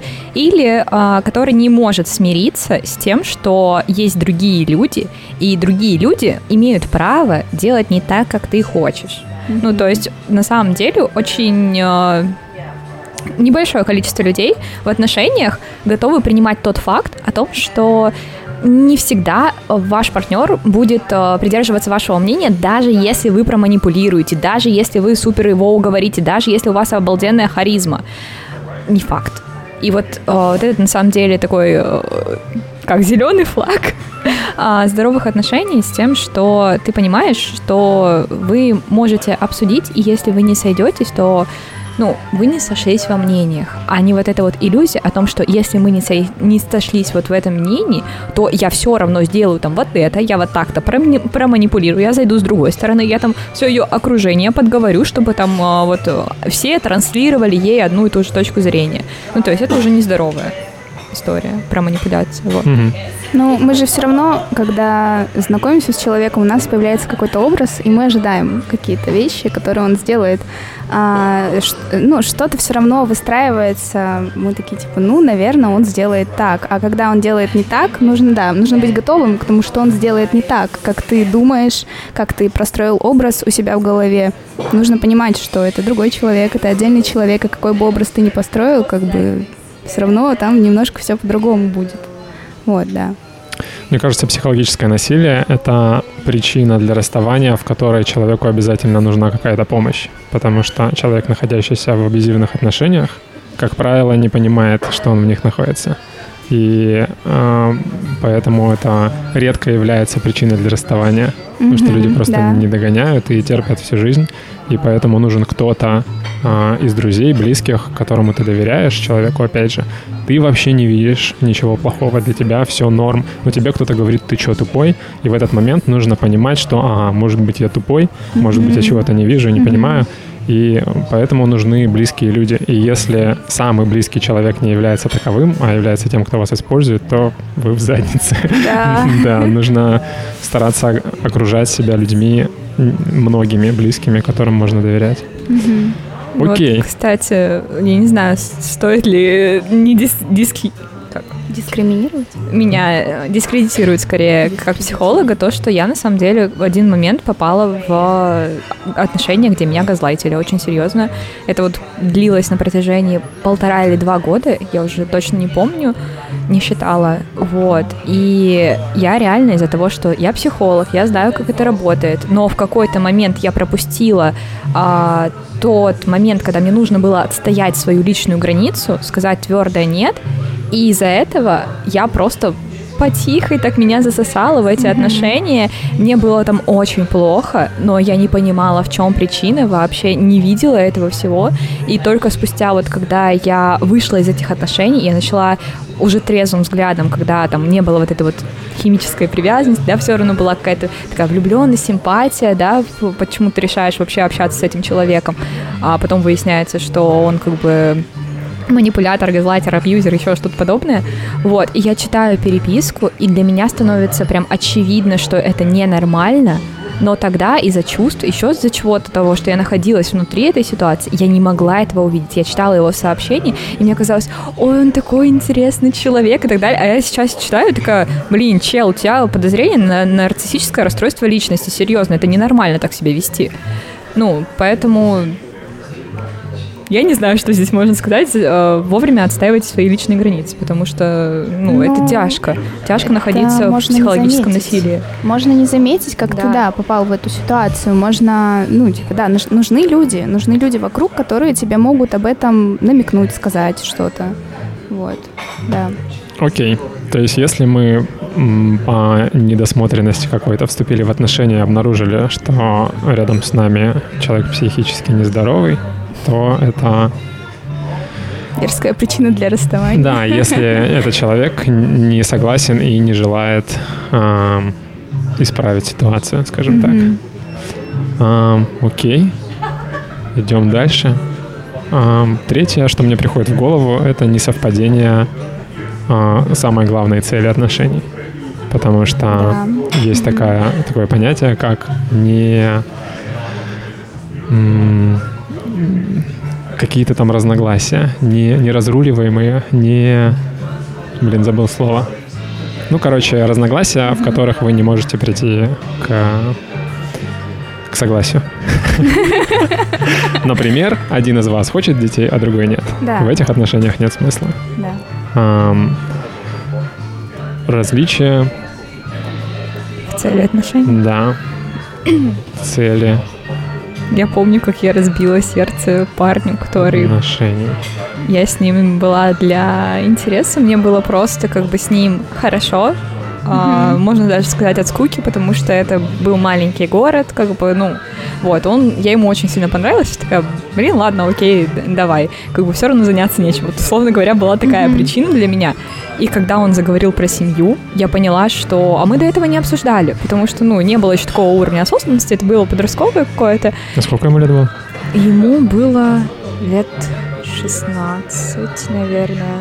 И он заговорил про семью. Это интересно, Да, кстати. да, да. И он такой, что вот мы там выпустимся со школы, мы поженимся, там детей, семью, еще какая-то такая штука. Я помню, я такая, в смысле? Типа, у меня школа еще, я не закончила, как бы я с тобой просто, ну, как бы потому что мне с тобой там нравится проводить время, и все. И, то есть, и в этот момент я поняла, что нужно раздава- расставаться, потому что, ну, у нас вообще не совпадают цели. То есть я здесь ради там получения удовольствия, я здесь просто, просто потому что, а он меня рассматривает как вот будущую там жену. А ты с ним об этом не говорила? А, до этого нет, но мы, собственно, расстались там. Я вот пр- происходит вот этот вот момент с тем, что он говорит про семью. Я такая для себя, окей, все, я начинаю думать, э, а как вообще это все рассказать, да, то есть как вообще с ним поговорить об этом всем, обсудить. Но я не успеваю с ним обсудить это, потому что он не изменяет. М, Из приколов, да. То есть Интересно. он не говорит о изменяет, семье. и- и я просто такая, типа, ну, в, целом это повод для расставания, все, пока. Ну и как бы... Спасибо, Да, все, спасибо, до свидания. Ну и для меня это не было каким-то там вот болезненным расставанием, потому что, ну, как бы я и планировала расстаться, и я думала, что это будет моя инициатива, а тут он подбрасывает такой повод, и я такая, отлично, воспользуемся, вот. И на самом деле это было очень жесткое расставание, потому что он меня преследовал, а, там мне звонили его друзья, я просто, я уже когда грозилась пойти в полицию, написать заяву, потому что меня караулили под домом, он, его друзья, его друзья, там вообще, это, был, это была сре- среда гопников и ауешников, они контролировали меня, все рассказывали ему, а, мне звонили какие-то люди в час ночи, говорили, вот, он без тебя там спивается, были манипуляции с тем, что я покончу с собой и так далее, ну, а я смотрю на это все и такая, господи, что за трэш вообще просто. Присылал моей маме шприцы с тем, что если Вика не придет туда-то и туда-то, я покончу с собой. И я так, и у меня мама такая, ты, это что вообще такое? Типа, и она такая, я не знаю, вообще какой-то ненормальный, неадекватный. Она такая, ну вообще неадекват, типа. Ты вообще не понимаешь, от чего отказалась. Прикинь, какая бы у тебя была защита на всю Какая у жизнь. тебя была бы семья. Какая банда бы была всегда за тобой следила, если что с тобой произойдет. Ой, Шучу, конечно. Окей. что дальше у нас идет по списку? Давайте. Измена? Измена. Но это, опять же, мне кажется, про нарушение личных границ, нет? А у нас не было нарушения личных границ в списке. А, У нас пока есть физическое насилие, психологическое А, насилие всё, и хорошо, разные да. цели отношений. ну, значит, это какие-то личные границы. Измена. Очень интересная тема. Не будем про личные границы, измена просто. Да. Не знаю, мне кажется, это отдельная тема для подкаста, потому что Ну можно просто улететь. А я... Еще какие причины? Рамис, ты можешь придумать Я причины? же говорю, адекватные причины расставания у меня нет вообще. Ну, если- кроме вот фи- физ-насилия, ладно. Если вот тебя сказали. девушка изменила. Я считаю, что можно простить. И даже если я изменю, если... Ну, опять же, все зависит от того, в каких это обстоятельствах произошло. Я готов ли сам простить человека. То есть не то, что она будет приходить, ой, Рамис, прости. Нет, это я сам должен быть готов принять все равно обратно человека за то, что он изменил. Мгм. Вот, то есть я такого придерживаюсь, что в принципе простить можно, ну, вот это можно простить. Просто все будет зависеть от тебя, готов ли ты это простить и принять. Потому что, да, есть у меня знакомые, которые нет. Это, наверное, наоборот, самая первая причина, по которой расстают, ну, вот у некоторых знакомых, это вот измена. Даже не физнасилие, нет. Именно вот измена. Все изменил, все, ты, не, ты никто для меня уже, все, ты Ну, потому что это мне. предательство.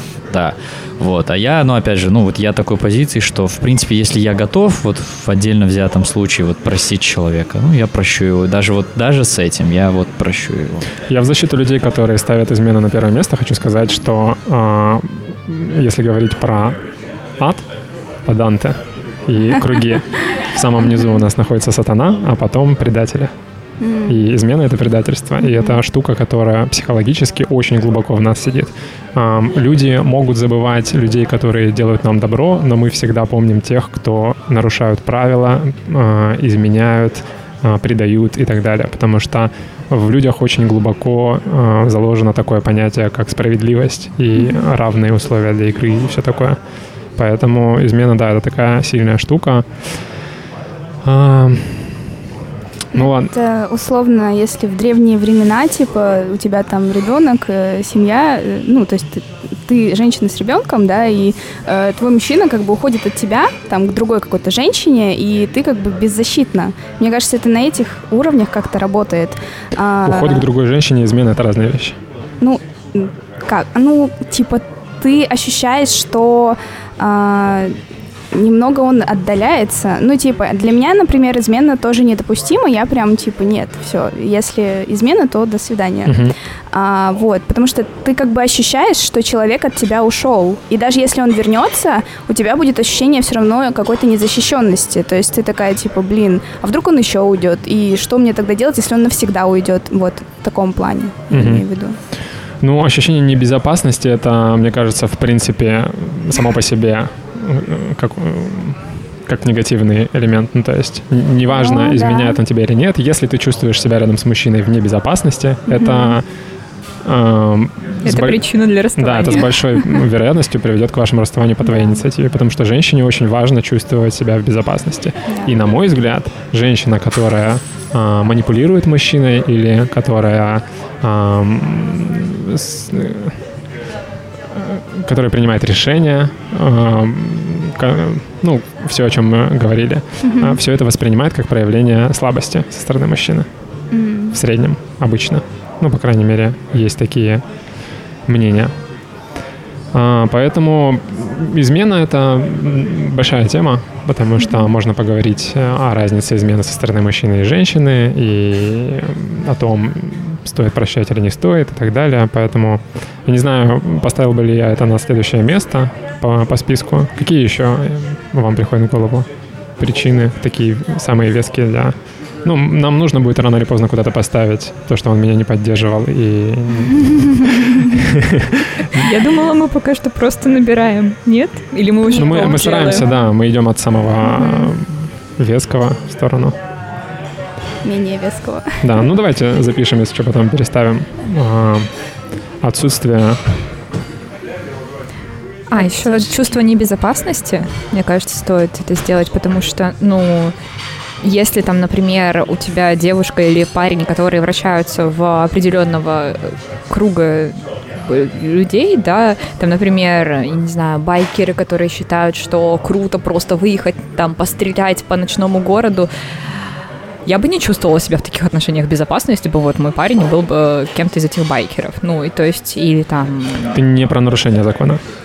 А, и про нарушение закона в том числе. Мгм. А, про вот это чувство безопасности, оно же рождается не только от а, эмоциональных каких-то связей, да, оно же еще рождается от того, чем человек занимается. Мгм. А вдруг он занимается какой-то незаконной Ну да, если деятельностью. криминал, то это... Да, и тебя просто вот могут прийти в какой-то момент, ну, вырезать просто потому, что он кому-то должен или еще что-то подобное. Мне кажется, ну, это такая веская причина, когда ты, ну, не сразу это видишь, а узнаешь через какое-то время в отношениях, что он занимается чем-то таким опасным потенциально для тебя. Мгм. А с точки зрения парня, если смотреть, как он может почувствовать себя небезопасно в отношениях? А если, например, кстати, вот можно еще сюда включить, мне кажется, про здоровье. Если его Мгм. девушка ему изменяет, она же может принести какие-нибудь заболевания в их э, семью и так далее. Мгм. Ну, то есть есть реально такие случаи, когда прям был бум э, обсуждения измен э, в интернете, потому что э, была семья, в которую муж изменял и заразил ВИЧ э, весь всю, Всю семью. всю семью, да, детей, э, ну, Господи, как он детей заразил. а, через какие-то быт или еще что-то подобное, я не знаю, но вот прикол был в том, что реально а, он сходил налево, причем он сходил налево, по-моему, один или пару раз, ну то есть это была непостоянная связь, и при этом вся семья пострадала от этого. Мгм. Ну вот с точки зрения парня тогда так он может почувствовать себя небезопасно. Ну, мне получается. кажется, что да. Ну и, знаете, бывают такие тоже там девушки, которые не особо за законность. Ну да, Ну, тоже. там к нему тоже. могут прийти. Да, и- я не знаю, девушка, которая любит э, там нарываться на, э, на драку с другими Да, там да, вот парнями это, или кстати, да. провоцировать что-то, или такая типа я тут это порешала, Психованные бабы. иди, иди разберись или еще Ну что-то да, действительно подобное. есть такие девушки, которые нарываются, которые... Создают потенциально опасные Да, ситуации. создают Да. потенциально опасные. Ну да, нет, я точно знаю, что это не прикольно, когда просто шесть лысых мужиков бугаев стоит и такой, да у меня парень каратист у вас сейчас порешает, да, такое неприятно. Да вы знаете, кто мой парень? Да, да, да. Да, или женщина, которая может а, на эмоциях а, нанести вред своему мужу. Типа что-нибудь про него кому-то рассказать, просто потому что Кстати, ей что-то да. не понравилось, что он сделал. Ну, то есть девушка, которой нельзя доверять какие-то личные важные вещи. Но это уже про эмоциональную связь. Ну да, это, это про, да, про отсутствие ощущения безопасности можно тоже отнести со стороны Да, мужчины. да. М, Окей. ам, Кстати, про насилие и вот отсутствие безопасности. а, у друга бы- были еще в подростковом возрасте такие отношения, когда он расставался, и девушка такая спокойно, ну, они там сидели на диване или что такое, он там все ей начал объяснять, типа, давай расстанемся, все дела, пожалуйста. Анна такая, хорошо, спокойно встает, идет на кухню, берет нож и кидается на него с О, ножом. господи, это страшно. Это очень страшно, это очень жестко. Ну да. Психованные бабы.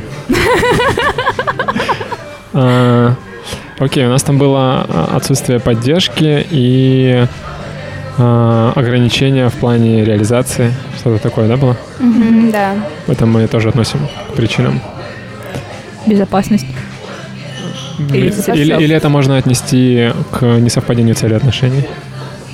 Но мне кажется, да, это не совпадение целей по большей части. Ну, можно туда отнести, потому что если вы двигаетесь в каком-то определенном направлении, то есть и ну тут про детей понятно все, если, то про реализацию это такой вопрос сложный, потому что э, ты с человеком все равно как бы должен быть ну, по крайней мере, по моему мнению, что либо на одном уровне, либо вот, ну, мой партнер должен быть чуть выше, и вы как бы вместе э, одинаково двигаетесь. Ну, не то чтобы прям одинаково, кто-то больше, кто-то меньше, понятно.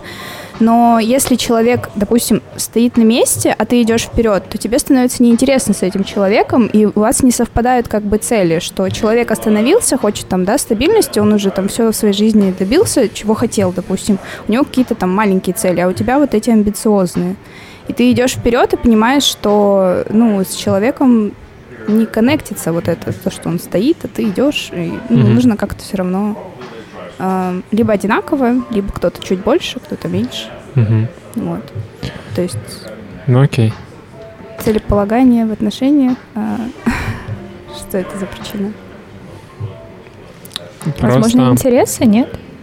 Интересы, Ну, амбиции. интересы могут быть разные, а амбиции... Ну, если говорить, да, п- п- про детей, да, что вот кому-то кто-то хочет детей, кто-то не хочет детей, Да, кто-то как- хочет. Пункт различия цели отношений — это очень широкий пункт, Да. и я многое в нем бы не отнес к достаточной причине для расставания. Мгм. А, Потому что если эм, кто-то хочет детей, а кто-то не хочет, это серьезно. Мгм. А если кто-то там хочет э, реализоваться, а кто-то не хочет, и поэтому один из них говорит, все, я от тебя ухожу, на мой взгляд, это нифига не Ну да, веская причина да, это не, не прям верская, но она там где-то на десятом пункте будет. Поэтому я бы поставил это сюда только про детей. Да. Я бы еще вот про детей заговорили. Есть, э, по-моему, четыре четыре как темы, в которых должны совпадать люди, когда э, вступают в отношения. Одна из них – деньги. Мне кажется, это веская причина там, для расставания или возможная. Из-за этого часто разводятся. Из-за того, что не поделили бюджет, из-за того, что не договорились или как-то неправильно произошла вот эта вот финансовая именно коммуникация. У меня просто такой сложился круг из того, что у меня папа ездит там на заезды на золото, у меня сейчас парень в рейсе, у меня у подруги муж а, тоже как бы ездит в рейсы, и дядя там вахтовик и так далее. Ну, то есть люди, которые э, долго отсутствуют дома, и часто у таких мужчин есть вот этот момент с тем, что они встречаются, и женщины прям сосут от них деньги, а, прям, ну, расстаются с ними, если он начинает мало зарабатывать. Ну, то есть это прям для них причина для расставания. И вот буквально мне там парень недавно рассказывал, он работает с коллегой, у него ушла от него жена, пока он был в рейсе, просто развелась, потому что он там переустроился в другую компанию, в которой меньше платят.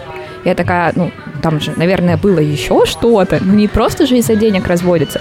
И вот у моего дяди тоже так случилось с тем, что а, он попал на женщину, которая чисто, она вот сейчас там живет в трехкомнатной квартире с евроремонтом, у нее двое детей, и она обеспеченная до конца жизни, потому что там ей что-то платят алимент, ей что-то, короче, какие-то выплаты ей, постоянно поступают. И вот она именно встречалась с мужчинами ради того, чтобы, видимо, сколо- сколотить свое состояние или еще что-то подобное.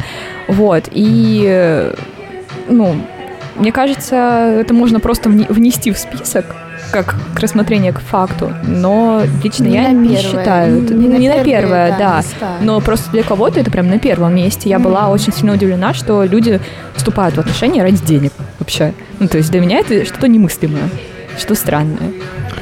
Эм, Фраза «вступать в отношения ради денег», согласен, звучит странно, но если говорить про традиционные роли, мужчина — это добытчик и тот, кто обеспечивает семью. И если а, он этого не делает, то женщина как минимум имеет право быть этим недовольной. А, Естественно, я не отнесу это к достаточной причине для расставания, потому что я вообще к причинам для расставания не отношу ничего, что напрямую не связано с целью отношений. Например, если что-то может э, быть угрозой для жизни, да, это противоречит цели отношениям. Если что-то угрожает заведению детей или семье, да, это противоречит главной цели. Все остальное деньги, э, поддержка, измена, э, нарушение закона и так далее, это все причины для того, чтобы э, подумать, ага, что-то не то происходит, надо в жизни что-то менять. Но никак Если а, у нас ситуация, вот, которая очень часто домохозяйки жалуются, да, мужчина зарабатывает там очень мало, сидит на диване целыми днями, вот тогда деньги будут веской причиной, чтобы с ним расстаться. Он не обеспечивает семью. Ну нет. Нет, по-твоему, нет? Она имеет право быть этой, этим недовольной. И как следствие этим недоволен будет он. Потому что вы будете два, э, две дерущиеся кошки, э, запертые в одной коробке. Одного что-то не устраивает, и другого, естественно, это тоже не устраивает. То есть у вас есть выбор а, решать проблемы, с которыми вы, вы сталкиваетесь. Ну, как и, это решить? Ну, в смысле, Ну, типа- Мужику встать с дивана и пойти работать. ну, конечно. А вот он не это. хочет. Ему Ну, нет, вот, и Нужно получается- выяснить, почему. Да, и причина, скорее всего, тогда будет расставание не то, что у них финансов недостаточно, а то, что он недоволен тем, что она недовольна, а она недовольна тем, что у него нет финансов. Вот, вот в чем причина быть, а не в том, что он просто мало зарабатывает. Тут именно Ну то, что да. он ничего не хочет сделать, чтобы больше заработать. Ну, в адекватных отношениях я так это вижу, что всякое в жизни может произойти, и, ну, сокращение, все такое. У тебя вот период, когда нет денег, и... Но это период. А, А, если Это, нет, например, 5 лет. Ну, период может затянуться. И вот если человек в этот На период... лет? Ну, а ты не знаешь, что с тобой может произойти. Просто тот момент, Жестко. смотри, если мужчина ничего не делает для того, чтобы зарабатывать, вот это повод сесть и обсудить, почему ты этого не делаешь. Вот, если он просто скажет, ну, я не хочу, ты мне не нужна, ну, вот причин, повод уже не в финансах, а просто ты мне не нужна. И вы Ну как бы да, согласна. расстаетесь. Вот. Если, если это угрожает здоровью семьи, то это причина для расставания. Опять же, все зависит от цели. Если главная цель это семья, и то, что э, муж не зарабатывает, это влияет на вашу безопасность, на пропитание, на защиту жилища и так далее, то, естественно, это плохо, это опасность, и ее нужно решать. И если ничего другого не помогает, то нужно из этих отношений выходить, потому что это угрожает здоровью вашей семьи.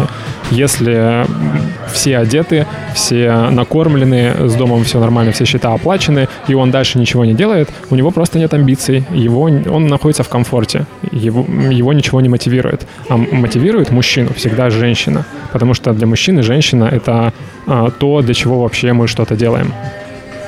Мужчина, когда он один, он будет жить э, в- чуть ли не на улице, на 10 тысяч в месяц, его будет полностью все устраивать. Когда мужчина входит в отношения, у него появляется причина что-то делать. Он начинает зарабатывать, он начинает обеспечивать. А У него появляется цель, и он делает все для этой цели.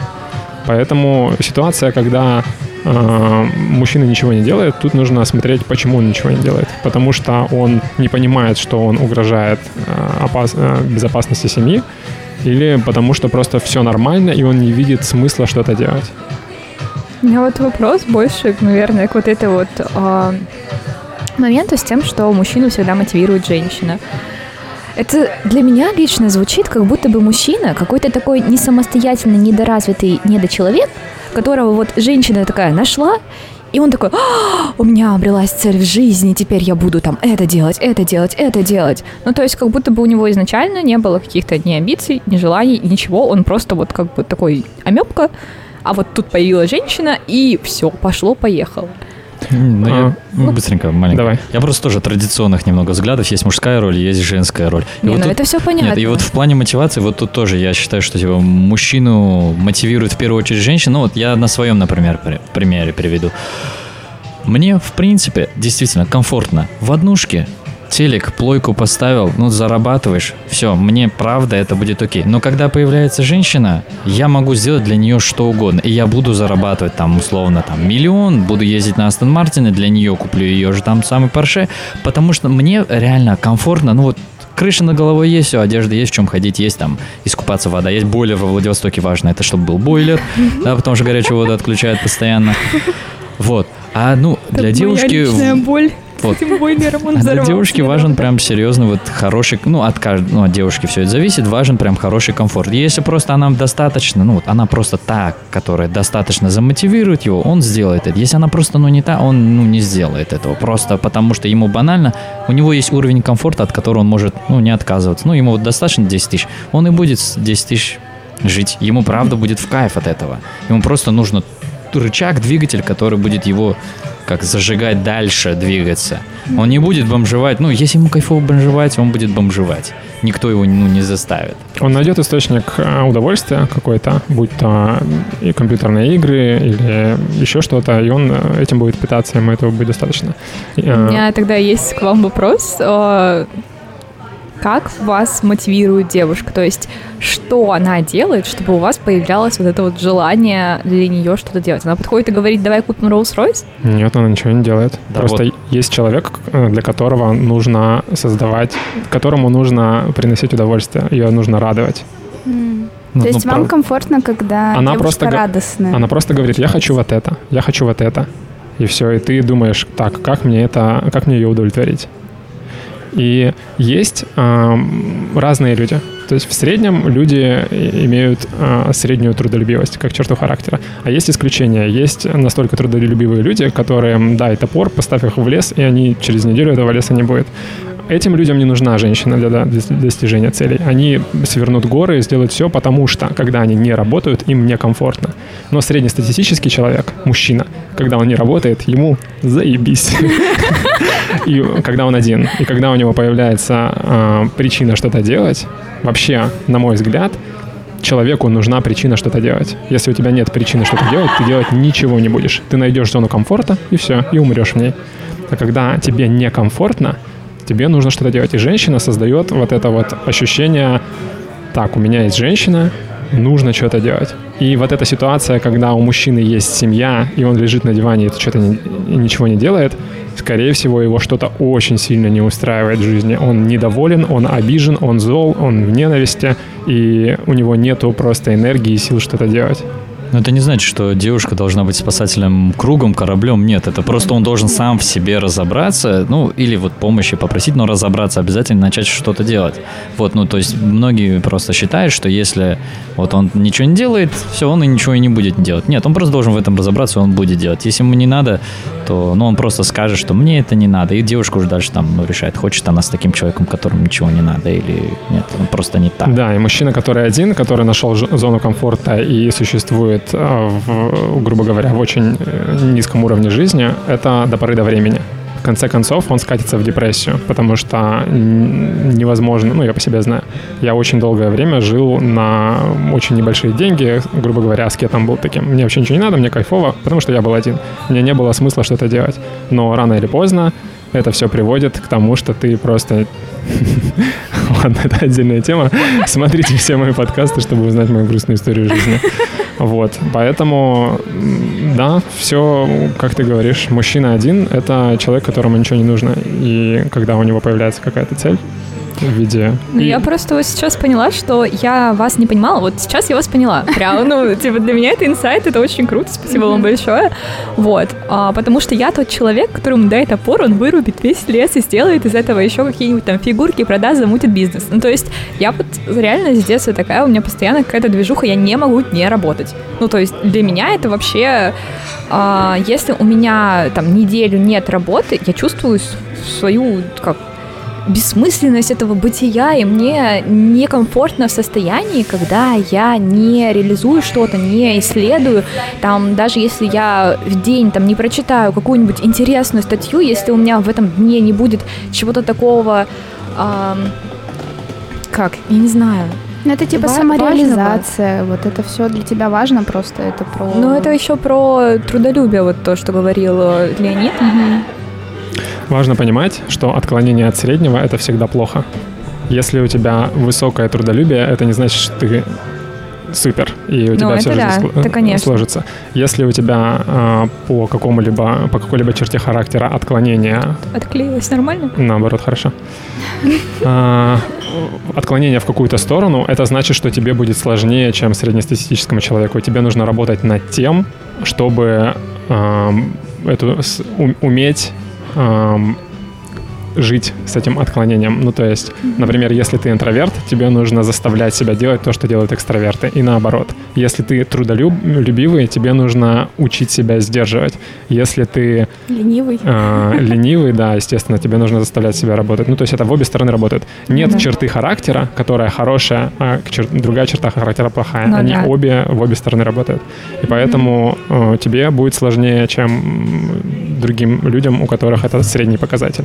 Тебе тебе... Я знаю, я это замечаю. Ну, да, есть... потому что к тебе другие люди будут странно относиться, потому что ты не такая, как они. И тебе нужно это учитывать при поиске партнера. Потому что если один человек экстраверт, а другой интроверт, и вы не осознаете проблематичность этих, этой разницы между вами и, то, что вам нужно над этим работать, и, и то, что вы друг другу будете не устраивать в этих моментах. То есть, когда человек сидит дома, ему комфортно, для тебя это будет, блин, супер странно. А, и наоборот, это все приводит к каким-то проблемам в отношениях, когда люди об этом вообще не знают, не задумываются, типа, о, это мне человек нравится, мне с ним будет комфортно. Проходит какое-то время, и ты понимаешь, блин, вообще с ним некомфортно, потому что мы, оказывается, такие разные. Не, вот этот момент я очень хорошо осознаю, потому что я, ну, я, наверное, дикий экстраверт в этом плане. У меня большинство друзей, они интроверты, я очень хорошо вижу эту разницу. И вот шутка про то, как у интровертов появляются друзья, их находят экстраверты и делают их своими друзьями. Это вот просто про мое окружение, и у нас достаточно там тесная связь с девчонками. Мы уже 7 лет вместе дружим, как бы друг друга прям поддерживаем. Это очень глубокое, классное эм, как взаимодействие но при этом у меня есть еще другой круг общения, да, у меня там вот на, на свой день рождения, в то время как э, все там мои подруги зовут человека 2-3, потому что, ну, они действительно интроверты, я зову на свой день рождения человек 30. Ну, то есть, и все учитывают то, что я такая общительная, и при этом я и наоборот такая общительная, потому что друзья вот именно близкие, они интроверты, и мы с ними видимся там раз в месяц, и для них это нормально. Ну, то есть для них это комфортно. А для меня это, блин, целый месяц прошел, в смысле, это так много, мы с тобой так давно не разговаривали. И, то есть для меня это вот про такое состояние. Но я учитываю их состояние с тем, что им от меня, ну, столько комфортно. И, ну, в целом есть уважение с обеих сторон. Поэтому, ну, в моей жизни это осознаваемый момент. Угу. Окей. И еще у меня мысль э, возникла, когда ты говорила про непонимание мужчин и про то, что мы говорим. Это вопрос: человек создан для того, чтобы быть одному или с кем-то? Хороший вопрос. Ну, типа, на мне кажется, не было бы об- обоих полов, чтобы... То есть очевидно. Э, очевидно, да, чтобы быть вдвоем. Ну вот, поэтому твой вопрос, почему мужчина, когда один ничего не хочет, потому что он неполноценный. Он не реализует то, для чего он был создан. У него нет пары. Угу. Сейчас еще вспомнила момент с тем, что нас вообще мотивирует, да, людей. Ну, типа, вот мы знаем, что мы умрем, и поэтому нам нужно двигаться, нам нужно, э, ну, как мы как бы не осознаем, но как бы есть какой-то такой триггер, э, за который цепляется наш мозг, что нам нужно что-то в этой жизни сделать, э, как-то себя реализовать, что-то внести, какой-то вклад вообще в, в, в человечество, и типа как женщина мотивирует мужчину, чтобы двигаться э, дальше к большим вершинам, типа смерть нас мотивирует вообще что-либо делать, типа. Угу. Вот, ну, Всегда просто... скажи человеку в депрессии, что нужно что-то делать. Но и это он исключение. Такой, Мы все равно умрем, зачем нам что-то делать? Но это опять же таки такое исключение, ну, как не все же в депрессии сейчас сидят, ну, да, и да. я просто говорю про то, что да, смерть это такое ну, в момент экзистенциального кризиса обычно смерть не, триггирует что-то делать, а наоборот. Окей, такой вопрос. Были, были ли у вас тяжелые расставания, и как вы с ними справлялись? У меня каждое расставание тяжелое было, потому что я не понимал, что за причина. Ну как так? Адекватного, ничего разумного нет. Вот, но в целом, как иммунитет легкий получил к седьмому разу. Ну, получается, что степень э, сложности на понижение шла, потому, поскольку это все не в первый раз. Mm. Или качели были то тяжело, то проще, то опять Нет, тяжелее. Э, всегда было как? Непонимание приносило тяжесть, потом как легкий отход, э, ты продолжаешь все равно общаться, и вы снова сходитесь. То есть все равно в начале всегда пик. Ты не, ну, в моем случае это просто непонимание. Вот. Кстати, mm-hmm. вот как в тему у меня было расставание, когда вот э, я синициировала расставание, я рассказала партнеру, что, ну, как бы мы не, реша... не решаются эти проблемы, как бы давай расстанемся. Я хочу, чтобы ты там съехал с квартиры, которую нам снимают мои родители. Вот, и момент, он собрал молча вещи и ушел и оставил меня без ответов вообще, без того, что он чувствует, без каких-то слов, еще чего-то подобного. Это было очень тяжело, это было тяжелее, чем когда меня там преследовал чувак, когда мне названивали. Вот это вот именно молчание и манипуляция молчанием самое тяжелое. Mm. И в этот момент то, что ты говоришь, что ты не понимал, почему это происходило, это действительно тяжело. Ну ты же тут инициировал. Ну, вот он просто, знаешь, вот он молча принял твое решение. То есть я просто так не могу. Но вообще, как бы вот разговаривая со знакомыми, они наоборот говорят, блин, вот просто бы собрал вещи и ушел бы, и все. Вот. Он просто принял твое решение, уважает, он как любит говорить, он просто уважает твое решение, собрал молча вещи и ушел. Мол, все хорошо. Но это тяжко, потому что у тебя все равно остаются незаконченные вопросы. У тебя все равно, ты такой типа, блин, ну я как бы хотела расстаться, но я думал, что я что-то значу в твоей жизни, что будет э, хотя бы там какое-то, а почему, а может быть можно еще что-то спасти, или хотя бы вообще какой-то человек триггернет, и вот у меня лично, когда я это говорила, была еще надежда на то, что, возможно, это можно спасти, и вот мне очень хотелось, чтобы у меня спросили, а ну как бы, или хотя бы вообще о чем-то поговорить. Ну, так, не может знаю, быть, не, типа... нужно было, не нужно было расставаться, а просто начать говорить. Ну, да. мне так а, кажется. То есть ты просто села и говоришь, нет, вот так нет, и так, нет, у меня там, мысли там не надо расставаться. было расстаться. Я говорю, я не жалею ни одном своем расставании. Типа, просто это тяжело. Я об этом, что в момент вот этот вот я три дня э, сидела просто дома, я не могла выйти и встать с постели. То есть, когда ты принимаешь э, решение о расставании, это бывает так же больно, как если бросают тебя. У меня ситуация с тем, что когда э, меня бросали, они менее кстати, в причину можно записать, со мной расставались, типа, потому что я, э, человек сказал, что я слишком идеальная для него. Типа, я такая, чего? То есть ты расстаешься, потому что я слишком идеальная для тебя? Ну, типа, вот. не, не дотягивает. Да, типа он не дотягивает или что-то такое, не знаю. Вот, но вот моменты с тем, что это действительно бывает больно. Несмотря на то, что это было твое решение, и ты как бы не жалеешь о нем, ты понимаешь, что это было нужно и важно, но это не исключает того, что ты такой, все, мы расстались, я пошел там куда-нибудь э, весело, облачка, шарики, не знаю, там мыльные пузырики смотреть, еще что-то подобное. Это бывает также тяжело и трудно. А почему ты назвала это манипуляцией? Манипуляция э, в плане... Молчанием, да. Манипуляция молчанием — это в целом а, было не конкретно про него, он так сказал, потом он так, он так сделал, точнее, потому что он в целом интроверт, и для него это естественное, наверное, поведение больше, но вообще манипуляция молчанием сам, одна из самых таких жестких. Но это была манипуляция? В данном случае нет. Почему ты тогда это сказала? Потому что так почувствовала. Потому что так почувствовала, это просто было а вставка из, знаете, вот э, как? Из фактов, которые я знаю, условно говоря. Это было так. То есть э, вообще в целом мы манипулируем в отношениях с другими людьми, это нормально, это Манипуляция часто... это нормально? Манипуляции... Мы не осознаем иногда то, что мы манипулируем. Во-первых, ну, мы не осознаем. Во-вторых, есть манипуляции, которые... То, что мы бы... это не осознаем, делаем, это, делает это нормальным? А, нет, на самом деле, я не согласна с тем, что манипуляция — это нормально. Я согласна с тем, что мы иногда не замечаем, что мы манипулируем, и важно это прослеживать и угу. понимать, что вот я сейчас сманипулировал, а почему, а как, и можно даже поговорить с партнером по этому поводу, не почувствовал ли он какого-то эмоционального давления, и вообще все ли в порядке. Вот. Угу. Манипуляции бывают там, например, например, во флирте бывают манипуляции, бывают... Э, есть... Что такое манипуляция? Манипуляция — это когда ты... Э, как? Э, независимо от человека, то есть он не осознает, а ты им управляешь. Это не всегда плохо, и это не всегда про что-то такое негативное. Манипуляция, она может быть как бы и во благо другому человеку. И, ну... Манипуляция включает в себя ложь? Не всегда. Приведи пример манипуляции без ложи, без лжи. Без лжи. Без ложи тоже может привести. Да, без этого ложа, где вы лежите и манипулируете. Без лжи. Когда, например, по сути, манипуляция, когда человек, ну, ты подходишь к парню, да, условно, и говоришь ему про то, что там ты хочешь, например, что-то получить, да, по сути, это манипуляция. Ну, по своей сути, в том, что э, человек пойдет для тебя это и сделает.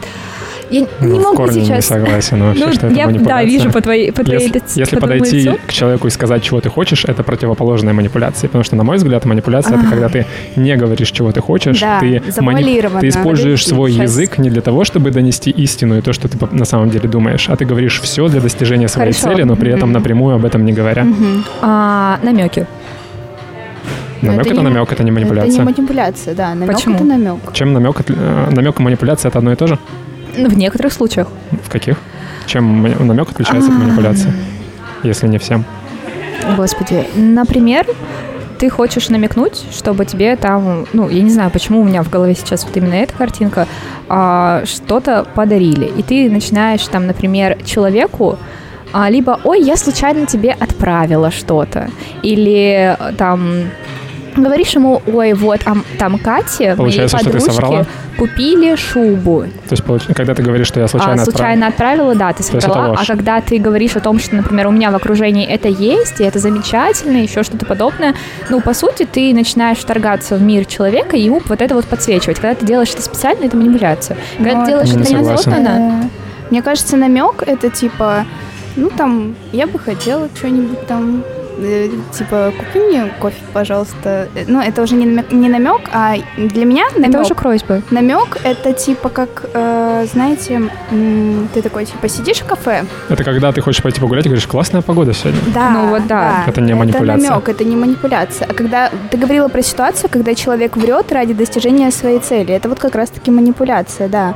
Ну то есть, Когда он э, врет, да. Да, я случайно отправила, вот там типа мои подружки там что-то там у них есть. Не, а у почему? Если она говорит про своих подружек, по сути, она просто излагает факт. Но она делает это с а, каким-то определенным намерением, чтобы у нее это тоже появилось. И, по сути, она пытается воздействовать на мир другого человека, на его мнение, и как бы, ну, не заставить, а подтолкнуть его, да, вот мя- мягкими такими словами к этой покупке, к этому подарку или еще что-то подобное. Вместо того, чтобы там напрямую сказать о том, что я вот хотела бы получить это от тебя подарок, выбирает такой обходной путь, и, по сути, это является манипуляцией.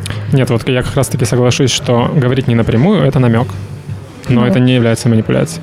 Ну, хорошо. Пускай По-моему. будет по- Мне кажется, манипуляция, ты знаешь, вот если ты мне не купишь книгу, я от тебя уйду. Но это уже явная Вот это манипуляция. прям вот Это прям, да. манипуляция. Нет, это шантаж. Шантаж. Я думаю, мы начинаем э, путаться в понятиях. Э, На мой взгляд, э, то, что ты защищаешь сейчас свою, как это сказать, Ам, ну, неверно используешь слова э, в неверном значении, на мой взгляд, это манипуляция. Ты манипулятор. Да нет. А, Ну ладно. А, Что Я еще? бы манипулировала, если бы, там, я не знаю, пыталась бы продавить или вас убедить в этом, или еще что-то подобное. Ты сейчас пыталась бывают. довольно долго нас в чем-то убедить. Манипуляции бывают Вы задавали вопросы, я на них отвечала. Ну ладно. Не, все хорошо. Я просто не подумай, что я просто не видела в этом манипуляцию. То есть Хорошо. Тут вопрос не в том, кто прав, кто виноват, а в том, Да. кто что чувствует, кто что увидел. Я просто делюсь тем, тем, что думаю. Про что я хотел сказать? Про непонимание причины. Рамис, ты сказал, что ты не понимаешь, а, почему отношения закончились до конца. И у меня я вспомнился такой момент, что такой вопрос, кто чаще не понимает причину расставания, мужчина или женщина? Мне кажется, мужчины. Почему? Ну, в моем... Я все время... Я так сейчас подумала, у меня не было какого-то болезненного типа расставания. Вот мы говорили, что болезненные какие-то. У меня не было какого-то прям болезненного, потому что, ну, я так думаю, что, ну, типа, все к лучшему, и все, что было между нами, я общаюсь со всеми своими бывшими. Это, кстати, тоже интересно. И я стараюсь сохранять хорошие отношения, просто я понимаю, что там с человеком не по пути, и все. Ну, как, какого-то прям болезненного такого чего-то у меня, наверное, не было. Вот. Мгм. Это я про, про это хотела сказать. А про что мы... Вопрос был другой. Да. А, Кто Чаще не понимает, не понимает Да, мужчины, ну, в моем случае просто было так, что мне приходилось как-то говорить, почему, ну, объяснять, не то, что сказать, почему мы расстаемся, а прямо объяснить. Приходилось, в смысле, он спрашивал, потому что... Да, да, он спрашивал, типа, почему, э, ну вот мои последние даже отношения какие-то, я объяснила, довольно-таки долго объясняла, почему все-таки нам придется расстаться. Мгм.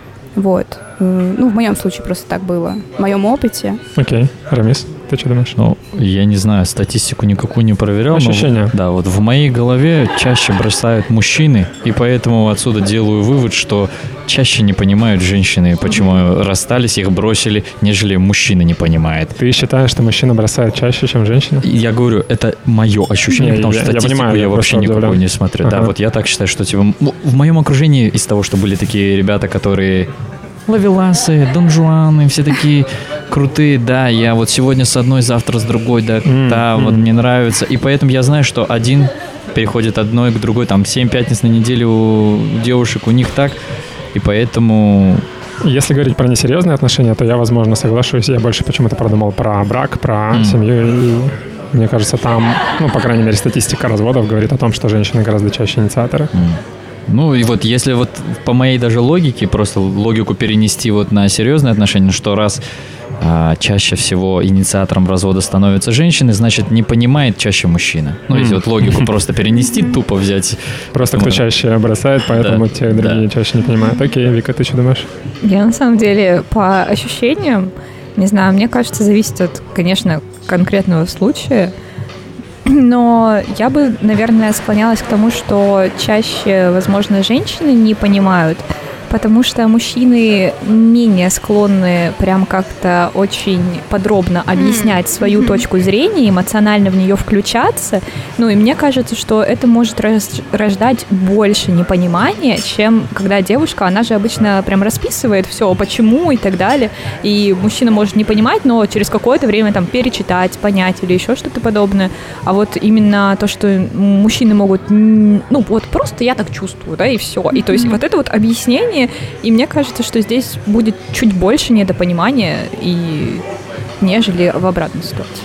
Тогда получается, что, ну как, наравне, мне кажется. Просто зависит от человека, который не может Подожди, объяснить. ты еще мое мнение не слышала. Да, да, извини. А. Я просто...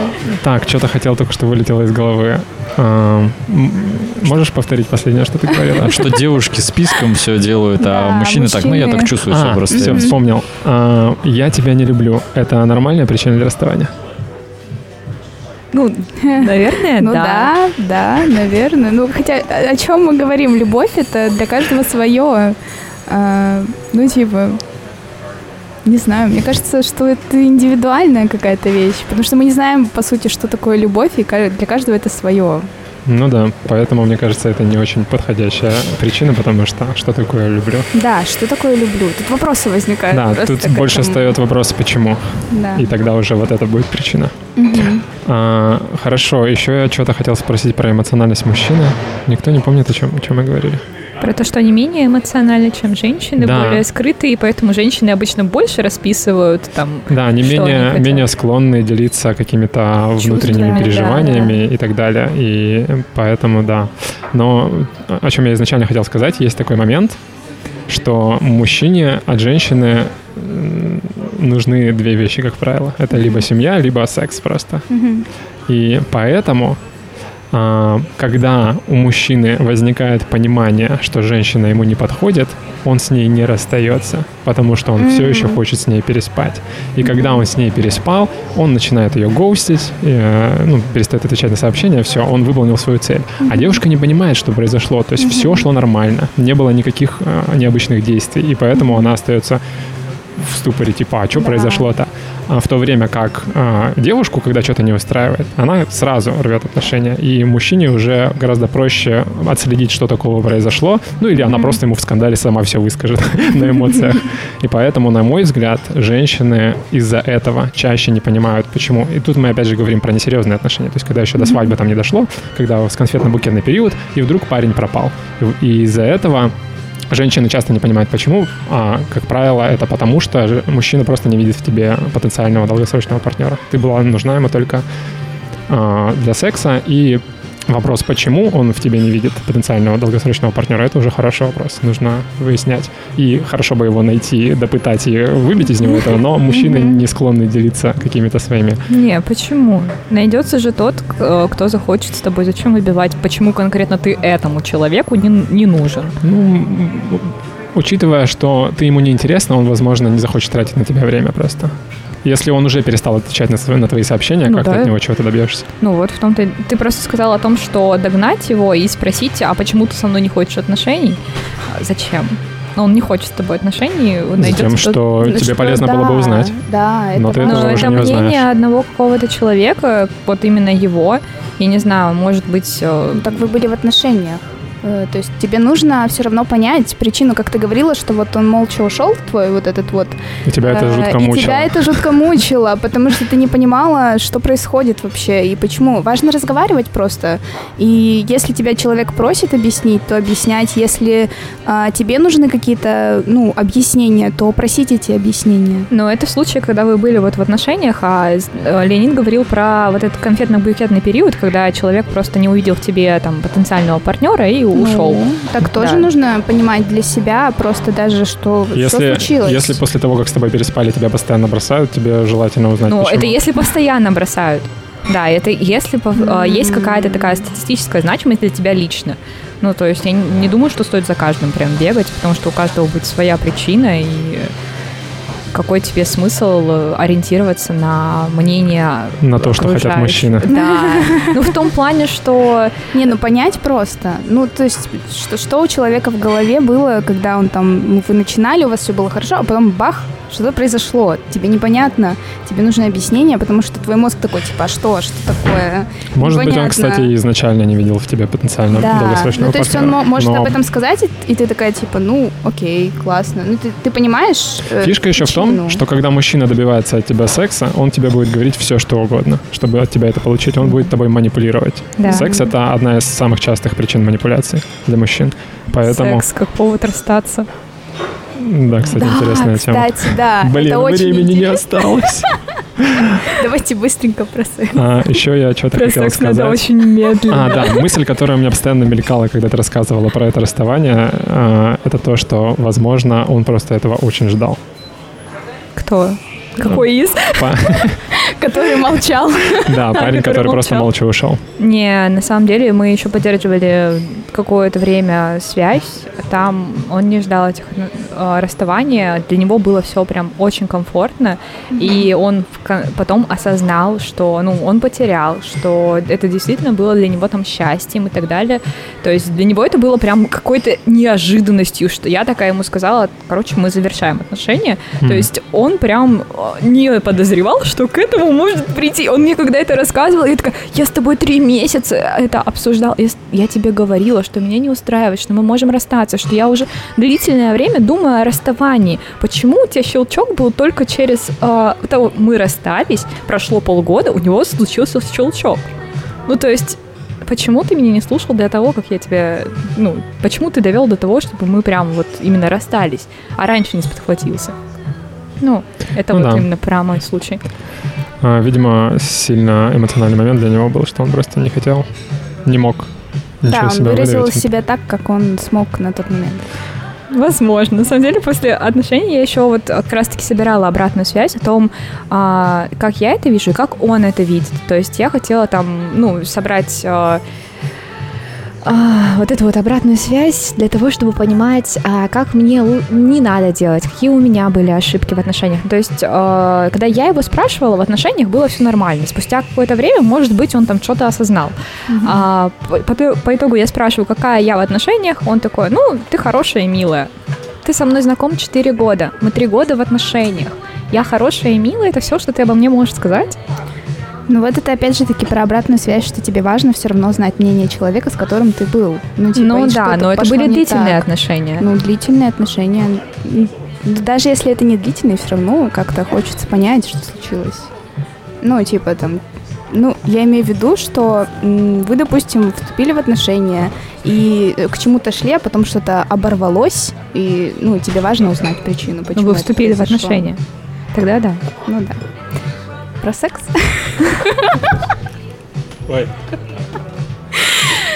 Ну, давайте, раз самая интересная тема. Да. Что ты имела в виду?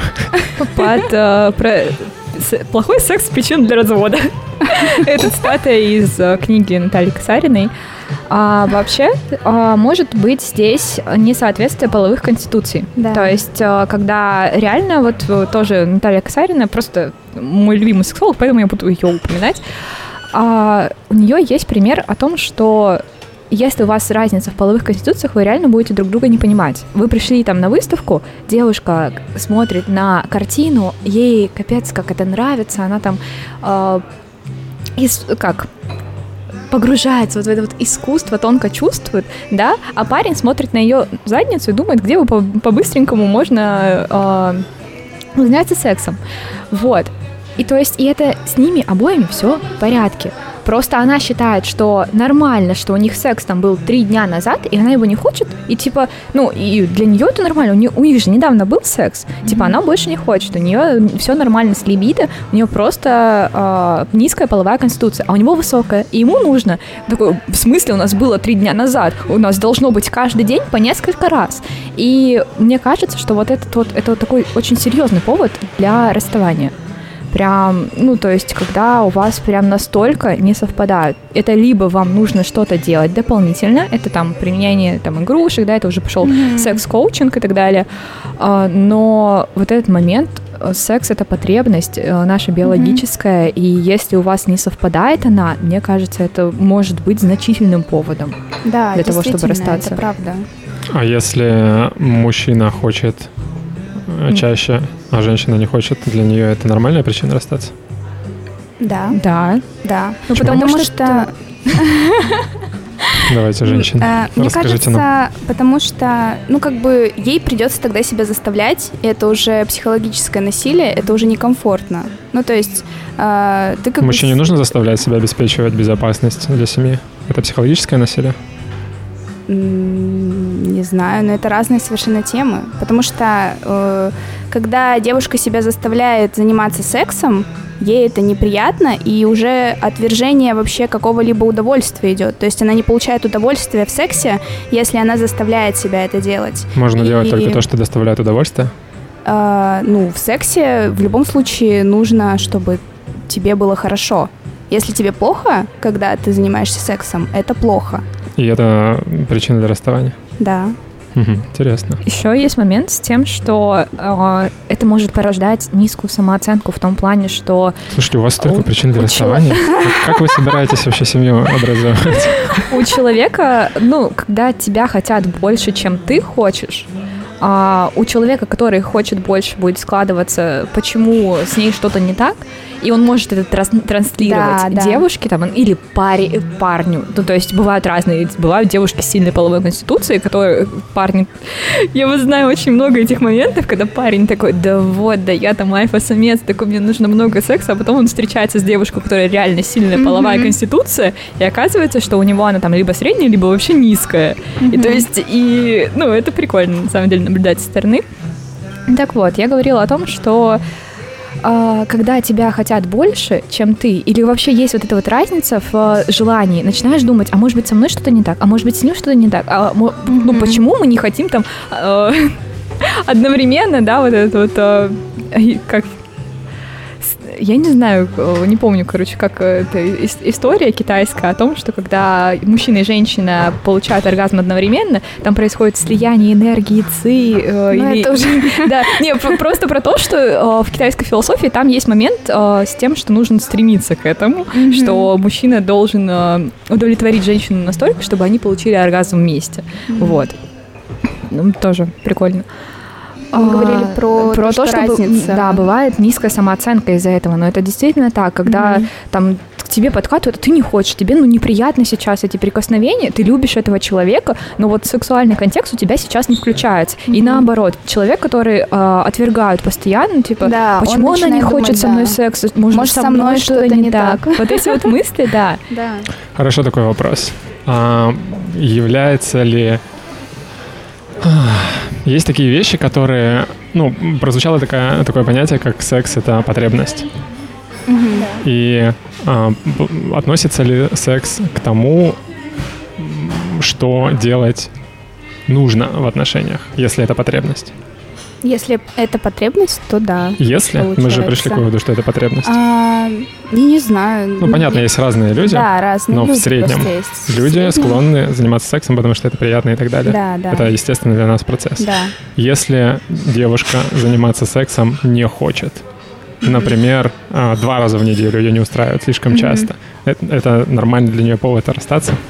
Ну, Нет, я просто считаю, что если у вас есть вот такая вот разница, и вот это вот э, про заставлять себя или про потребность, важно понимать, что там, если вот у тебя низкая половая конституция, твоего партнера высокая, и для вас ценность этих отношений, ценность быть с этим партнером а, выше, то тогда вот это вот заставлять себя больше не про там именно пенетративный секс, да, то есть именно проникновение. Это может быть использование секс-игрушек. Это может быть э, для кого-то нормально, что там па- парень или девушка ходит на эротический массаж, еще что-то подобное. То есть вы выбираете, а, как сохранить... как э, сохранить отношения да. и как э, что делать с этой потребностью, у которого Да. у человека, у которого она выше или у которого она ниже.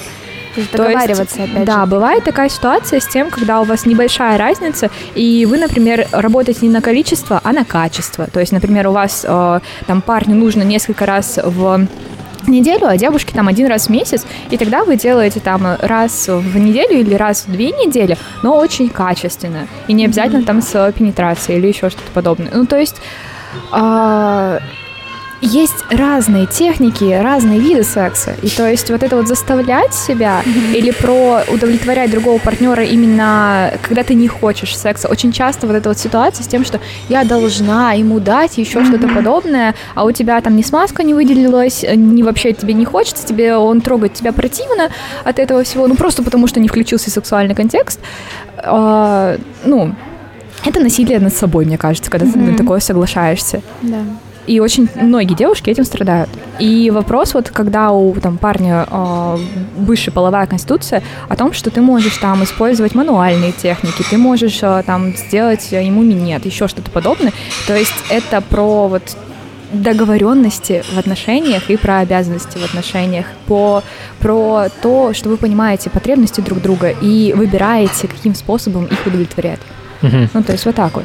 Интересно, насколько секс важнее всего остального. Ну, то есть, а, интересная фраза прозвучала, что девушке противно, когда ее касается парень. Ну, то есть мне не совсем понятно, что это вообще Бывает за отношения. такое как раз-таки, да, вот когда э, по-разному у вас разные половые конституции, это может быть, и девушка начинает себя заставлять, как бы такая, типа, ну да, я сделаю как вот это супружеский долг а э, и, ну, под вот этим вот супружеским долгом она, типа, заставляет себя. А потом ей становится неприятно, и я говорю, опять же таки, о том, что секс становится чем-то неприятным и становится, ну, как-то ну ладно, давай. И совершаешь вот как раз-таки над собой насилие по большей части. Да.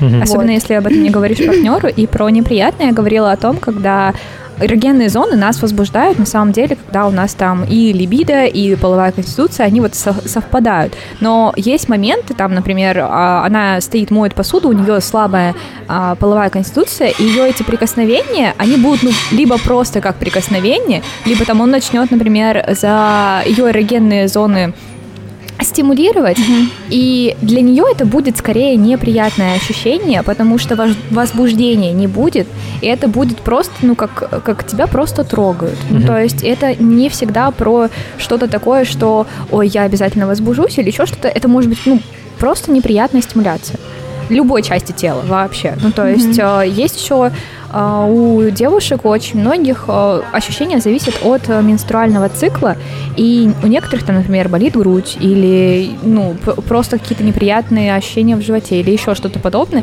и вот в этот момент тоже может быть ну, непри- неприятно. Ну, вот я про это говорила. Окей, okay. что вы думаете про занятия сексом по графику? Это странно. Э, ну, Нет, вы, да. вы сейчас говорили про э, при, э, прийти к какому-то решению. Mm. И, например, одному человеку хочется в определенное время, ну, захотел заняться сексом, приходит к другому, говорит, я сейчас не хочу. Mm-hmm. Потом другой захотел, приходит, я сейчас не хочу. Mm-hmm. Как в такой ситуации быть? Как найти если ситуации, когда вы оба хотите секса, случаются mm-hmm. очень редко, что делать в этих ситуациях? Ну, говорить, опять же таки, как-то, не знаю, а как я могу сделать так, чтобы ты захотел? То есть там вот что-то такое должно быть. Ну, опять же таки, разговаривать и понимать, э, как ты можешь, типа, доставить удовольствие партнеру. Если это не приводит этом, ни к чему. Не знаю. Даже ну, то есть мысль ну, о том, что можно договориться там в определенное время заниматься сексом, это вообще не вариант.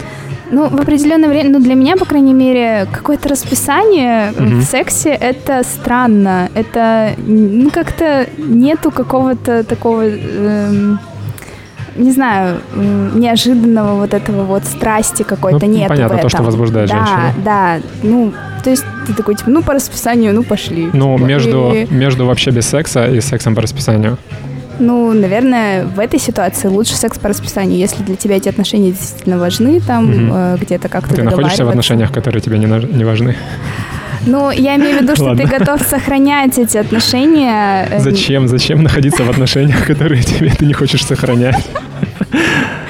А, ладно, кто-нибудь что-нибудь про секс еще хочет сказать? Да. Ну вот в эту тему, кстати, на самом деле секс по расписанию, мне кажется, он, во-первых, если это вам подходит, то окей, все хорошо. Если не подходит, то не, не берем. а есть момент с тем, что его можно сделать не как вот типа в субботу в 2 часа ровно мы занимаемся сексом, а это можно сделать так, чтобы выделить, например, один день а, именно чисто под это и погружать себя в контекст уже заранее, зная, что вот в этот день у вас там будет секс, там, я не знаю, просматривать какие-нибудь э, порнографические картинки, э, вообще mm-hmm. в целом писать какие-нибудь сексуальные или флиртовые сообщения своему партнеру, возможно, там скидывать какие-то фотографии и подогревать вот этот интерес, чтобы вот именно в этот день, когда у вас там нет работы, у вас нет э, какого-то там стресса, вы плюс-минус, я не знаю, там здоровы, вылечились или еще что-то подобное. Ну, же не управляешь, ну, когда у тебя будет стресс, когда нет. Вот в этот день у тебя на а, работе полная жопа. Ну, тогда все, как бы, ну, ну, сорвалось, ну, с кем не бывает. Но в плане того, что, мне кажется, это может быть эффективным, если вот подключать этот сексуальный контекст плане, ну... Угу. Ну, то есть это как один из что, инструментов для решения проблемы. Да, потому что на либидо э, очень много факторов влияет. А либидо у нас зависит от э, как раз-таки это наше желание. То есть хотим мы секса или нет, да? Э, другой потребность это вот половая конституция, это потребность. И вот это вот на либидо можно влиять. И если ты заранее убираешь из дня какие-то факторы, например, у тебя очень сильно падает либидо, когда не помыта посуда. Ты ее заранее помоешь там вечером, да, и там в воскресенье утром у тебя уже не будет с этого гореть, и ты можешь переключиться с этих дел на своего партнера и, ну, собственно, как бы заняться сексом, угу. потому что вы уже находитесь в этом контексте, потому что вы подготовились к этому. То есть, мне кажется, вот в таком варианте это очень даже крутая схема с тем, что ты убираешь стресс в своей жизни, ты там убираешь какие-то заранее факторы, которые могут тебе как бы помешать. Это про качество. Ну, то есть, мне кажется, что даже такое э, решение может быть очень даже качественным и улучшить сексуальную жизнь. Потому что у вас все внимание будет в этот момент направлено на удовольствие друг друга. Вы к этому готовились, ну типа, что это такое? Окей. Ты так вздохнул. Окей. А, ну, я так понимаю, мы опускаем секс довольно низко в списке как причин для расставания, потому что это то, над чем можно работать. Да, это то, над чем нужно работать. Да, если э, присутствует физическое насилие, то это, как правило, сразу повод угу. расстаться, то проблемы в сексе — это, это да. то, над чем можно работать. Угу. Хорошо, я вроде спро... А, вот у меня интересный очень пункт. Угу. Причины расставания до и после детей отличаются или нет? Угу. Если мы, например, говорим, что э, цель отношений у обоих это дети и семья. Еще раз вопрос, до и после... Допустим, есть такие люди, у которых mm-hmm. цель отношений — это семья и дети. Mm-hmm. Ну, представим. Так. Не, не самореализация. Mm-hmm. А, причины расставания до и после детей отличаются? Или все, что является причиной до детей, точно так же является причиной для расставания и после того, как вы завели детей? Мне кажется, равно. Мне тоже так То есть дети не влияют? Нет, это же взаимоотношения между двумя людьми, даже если есть Но дети, ваши взаимоотношения влияют на детей или нет? Ну, влияют, конечно, влияют, но, не знаю, мне кажется, это... А как они влияют, если ты говоришь, что одинаковые причины? Ну, допустим, до ребенка тебя муж не бил, а потом начал бить вдруг, внезапно, потому что он почувствовал, что ты к нему как бы уже привязана этим ребенком. Нет, я не говорю, что э, вескость какой-то ну, есть самые веские причины, mm-hmm. да, которые я вот, например, три выделил для себя, они mm-hmm. в любом случае являются причиной. Mm-hmm. А, мы говорим про другие более, да. А, если, например, что-то ты не готова терпеть, пока у вас нет детей, потому что нет людей, которые пострадают помимо вас от вашего расставания, mm-hmm. и ты можешь найти другого партнера. А когда дети появляются, это значит от, от, от ваших решений уже зависит не только ваша жизнь, но еще mm-hmm. и жизнь детей. И, по-моему, это добавляет поводов, э, не знаю, какой-то терпимости к каким-то mm-hmm. причинам и больше причин для решения проблем, чем ухода от них. Но опять же таки, если терпеть, терпеть, то в какой-то момент можешь взорваться Мне И- кажется, что дети это вот просто такое, ну, Да, это от- общая от- откладывают. Скорее, если, да, если возникает какая-то проблема в отношениях, и есть Да. дети, да, ты можешь потерпеть, Да. но проблема никуда от этого не денется, тебя Да. потом сорвет. И то есть, и вот этот вот момент с тем, что дети выросли, и, а вы развелись. Про- просто потому что как бы вы ждали, пока дети вырастут. Мгм. Ну, мне кажется, просто если есть какая-то действительно причина, которую ты считаешь веской для расставания, она просто оттягивает момент рождения детей и дети просто оттягивают Мгм. момент, когда вы расстанетесь. Ну, то есть, получается, что разница есть. То, из-за чего вы сразу расстались, после того, как у вас появились дети, уже не является причиной для сразу расставания. Для сразу расставания. Да. Но Мгм. причина для расставания, она все равно является. Ну, тут уже другой вопрос, если там пройдет 5-10 лет, и ты уже будешь 45-летний, Ну э, да, будешь ли ты да. видеть смысл Будешь в ли ты- попытке найти кого-то Ну, другого для плане, себя? да. Поэтому, да, я согласен, Рамис, ты что думаешь про детей? Дети это круто. Я их очень люблю и очень Ну, хочу. у тебя, в принципе, мне кажется, не так много валидных причин для расставания. Да, причем, ну вот когда в самом начале только задали вопрос про секс, и я услышал категорический, ну в начале категорический ответ «да, это причина для расставания», но у меня сразу в голове «нет». Прям, ну это вообще прям не причина для расставания, и можно совсем разобраться вне зависимости от Конституции, просто разобраться со всем этим.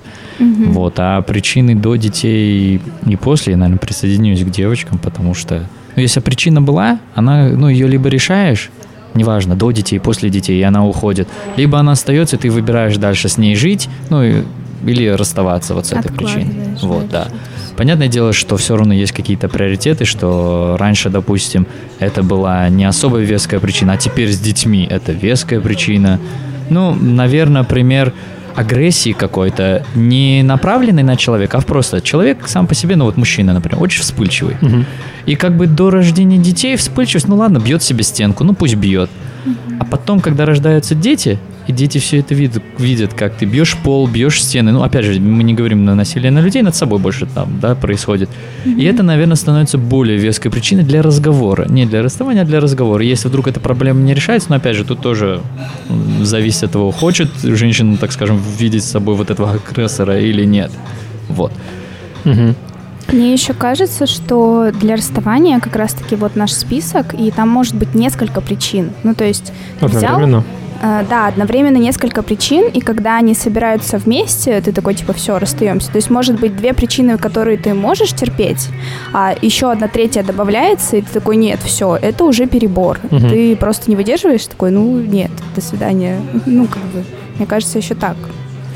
Ну, я вообще с трудом себе понимаю, что такое быть в отношениях с проблемой.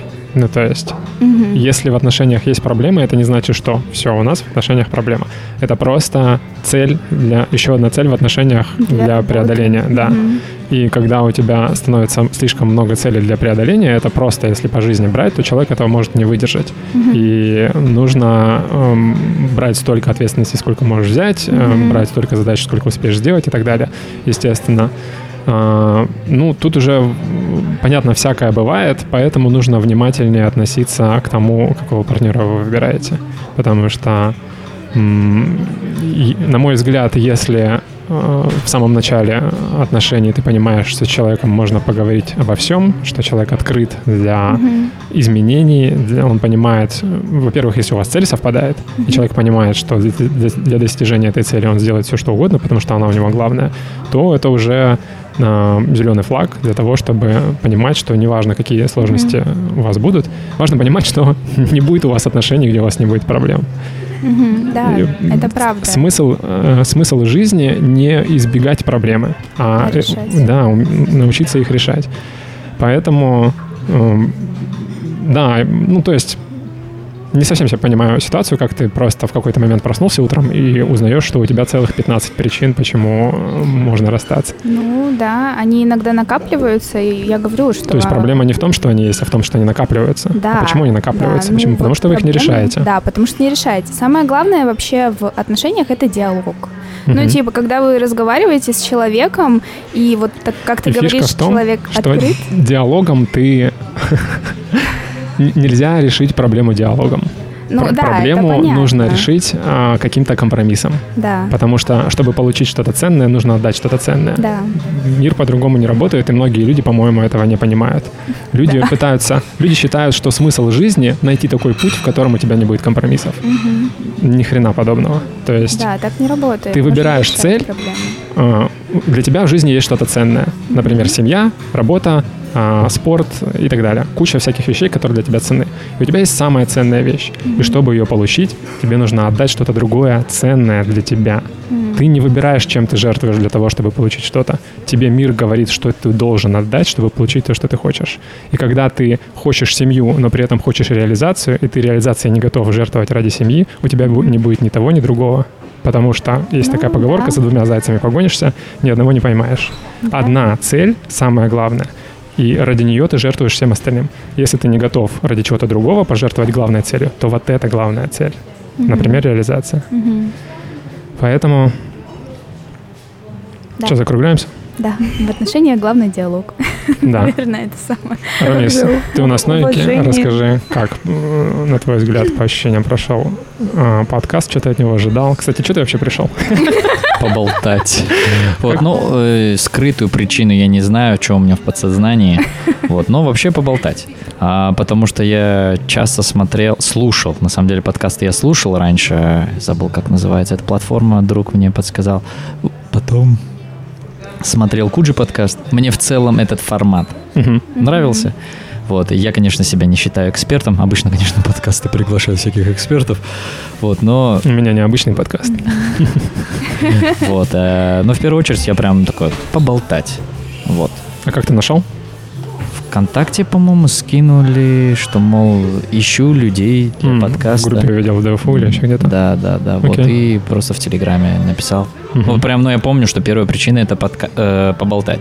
Потом тема, думаю, блин, ну не просто так, что я вот сейчас, ну отношения, да, а потом вот я еще спросил у тебя, какая тема этого подкаста, такое расставание. Я такой, ну это точно не просто так. То есть, возможно, что-то в голове там отложится. То есть, опять же, э, в тех же самых отношениях кто-то говорит, иногда разговоры бывают бессмысленными. Я считаю, что в целом ты просто то, что разговариваешь, накладывается все со временем, может быть, даже через 5 лет, а может быть, через месяц. Все эти разговоры к чему-то да приведут. Просто сам факт того, что есть этот разговор.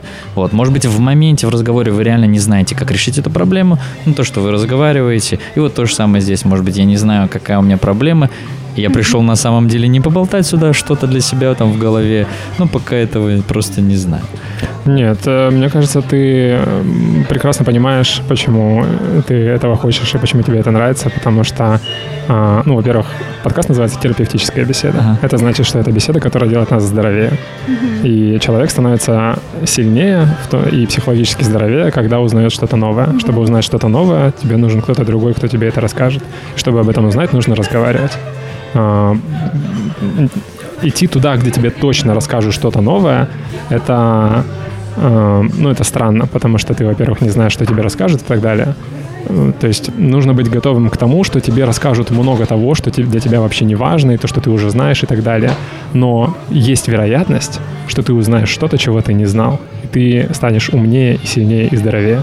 Поэтому разговаривать очень важно. Это круто, что тебе это нравится, кру- круто, что ты слушаешь подкасты, и поэтому я не считаю, что на подкаст нужно звать именно обязательно каких-то экспертов, потому что эксперты тоже часто ошибаются, и из-за того, что они эксперты, люди им верят, и это очень негативно может влиять. Поэтому, мне кажется, во-первых, не бывает неинтересных людей, я считаю. И если вам скучно за разговором, это значит, что вы скучный, потому что вы не слушаете. Если Да. по-настоящему внимательно слушать человека, он вам расскажет такого, потому что людей очень редко слушают, к сожалению, в современном мире. Все хотят только что-нибудь сказать. Ладно, спасибо тебе за обратную связь. Очень круто, что ты пришел. Спасибо, Варя. Спасибо, Вика. А, Приятно видеть вас второй раз на моем подкасте. Надеюсь, это еще повторится. А, О чем мы сегодня поговорили? Это был 20 выпуск моего подкаста еженедельного. Подписывайтесь, пожалуйста, ставьте лайки, рассказывайте друзьям. Мы говорили про расставание. Расставание — это плохо. Я желаю всем никогда не расставаться и входить в отношения с мыслью, что они навсегда, и решать проблемы, а не уходить от них. Всем спасибо. И не сепаратироваться, а сепарироваться. Спасибо. Иногда. Всем спасибо, всем пока-пока. Да, всем пока. Пока-пока.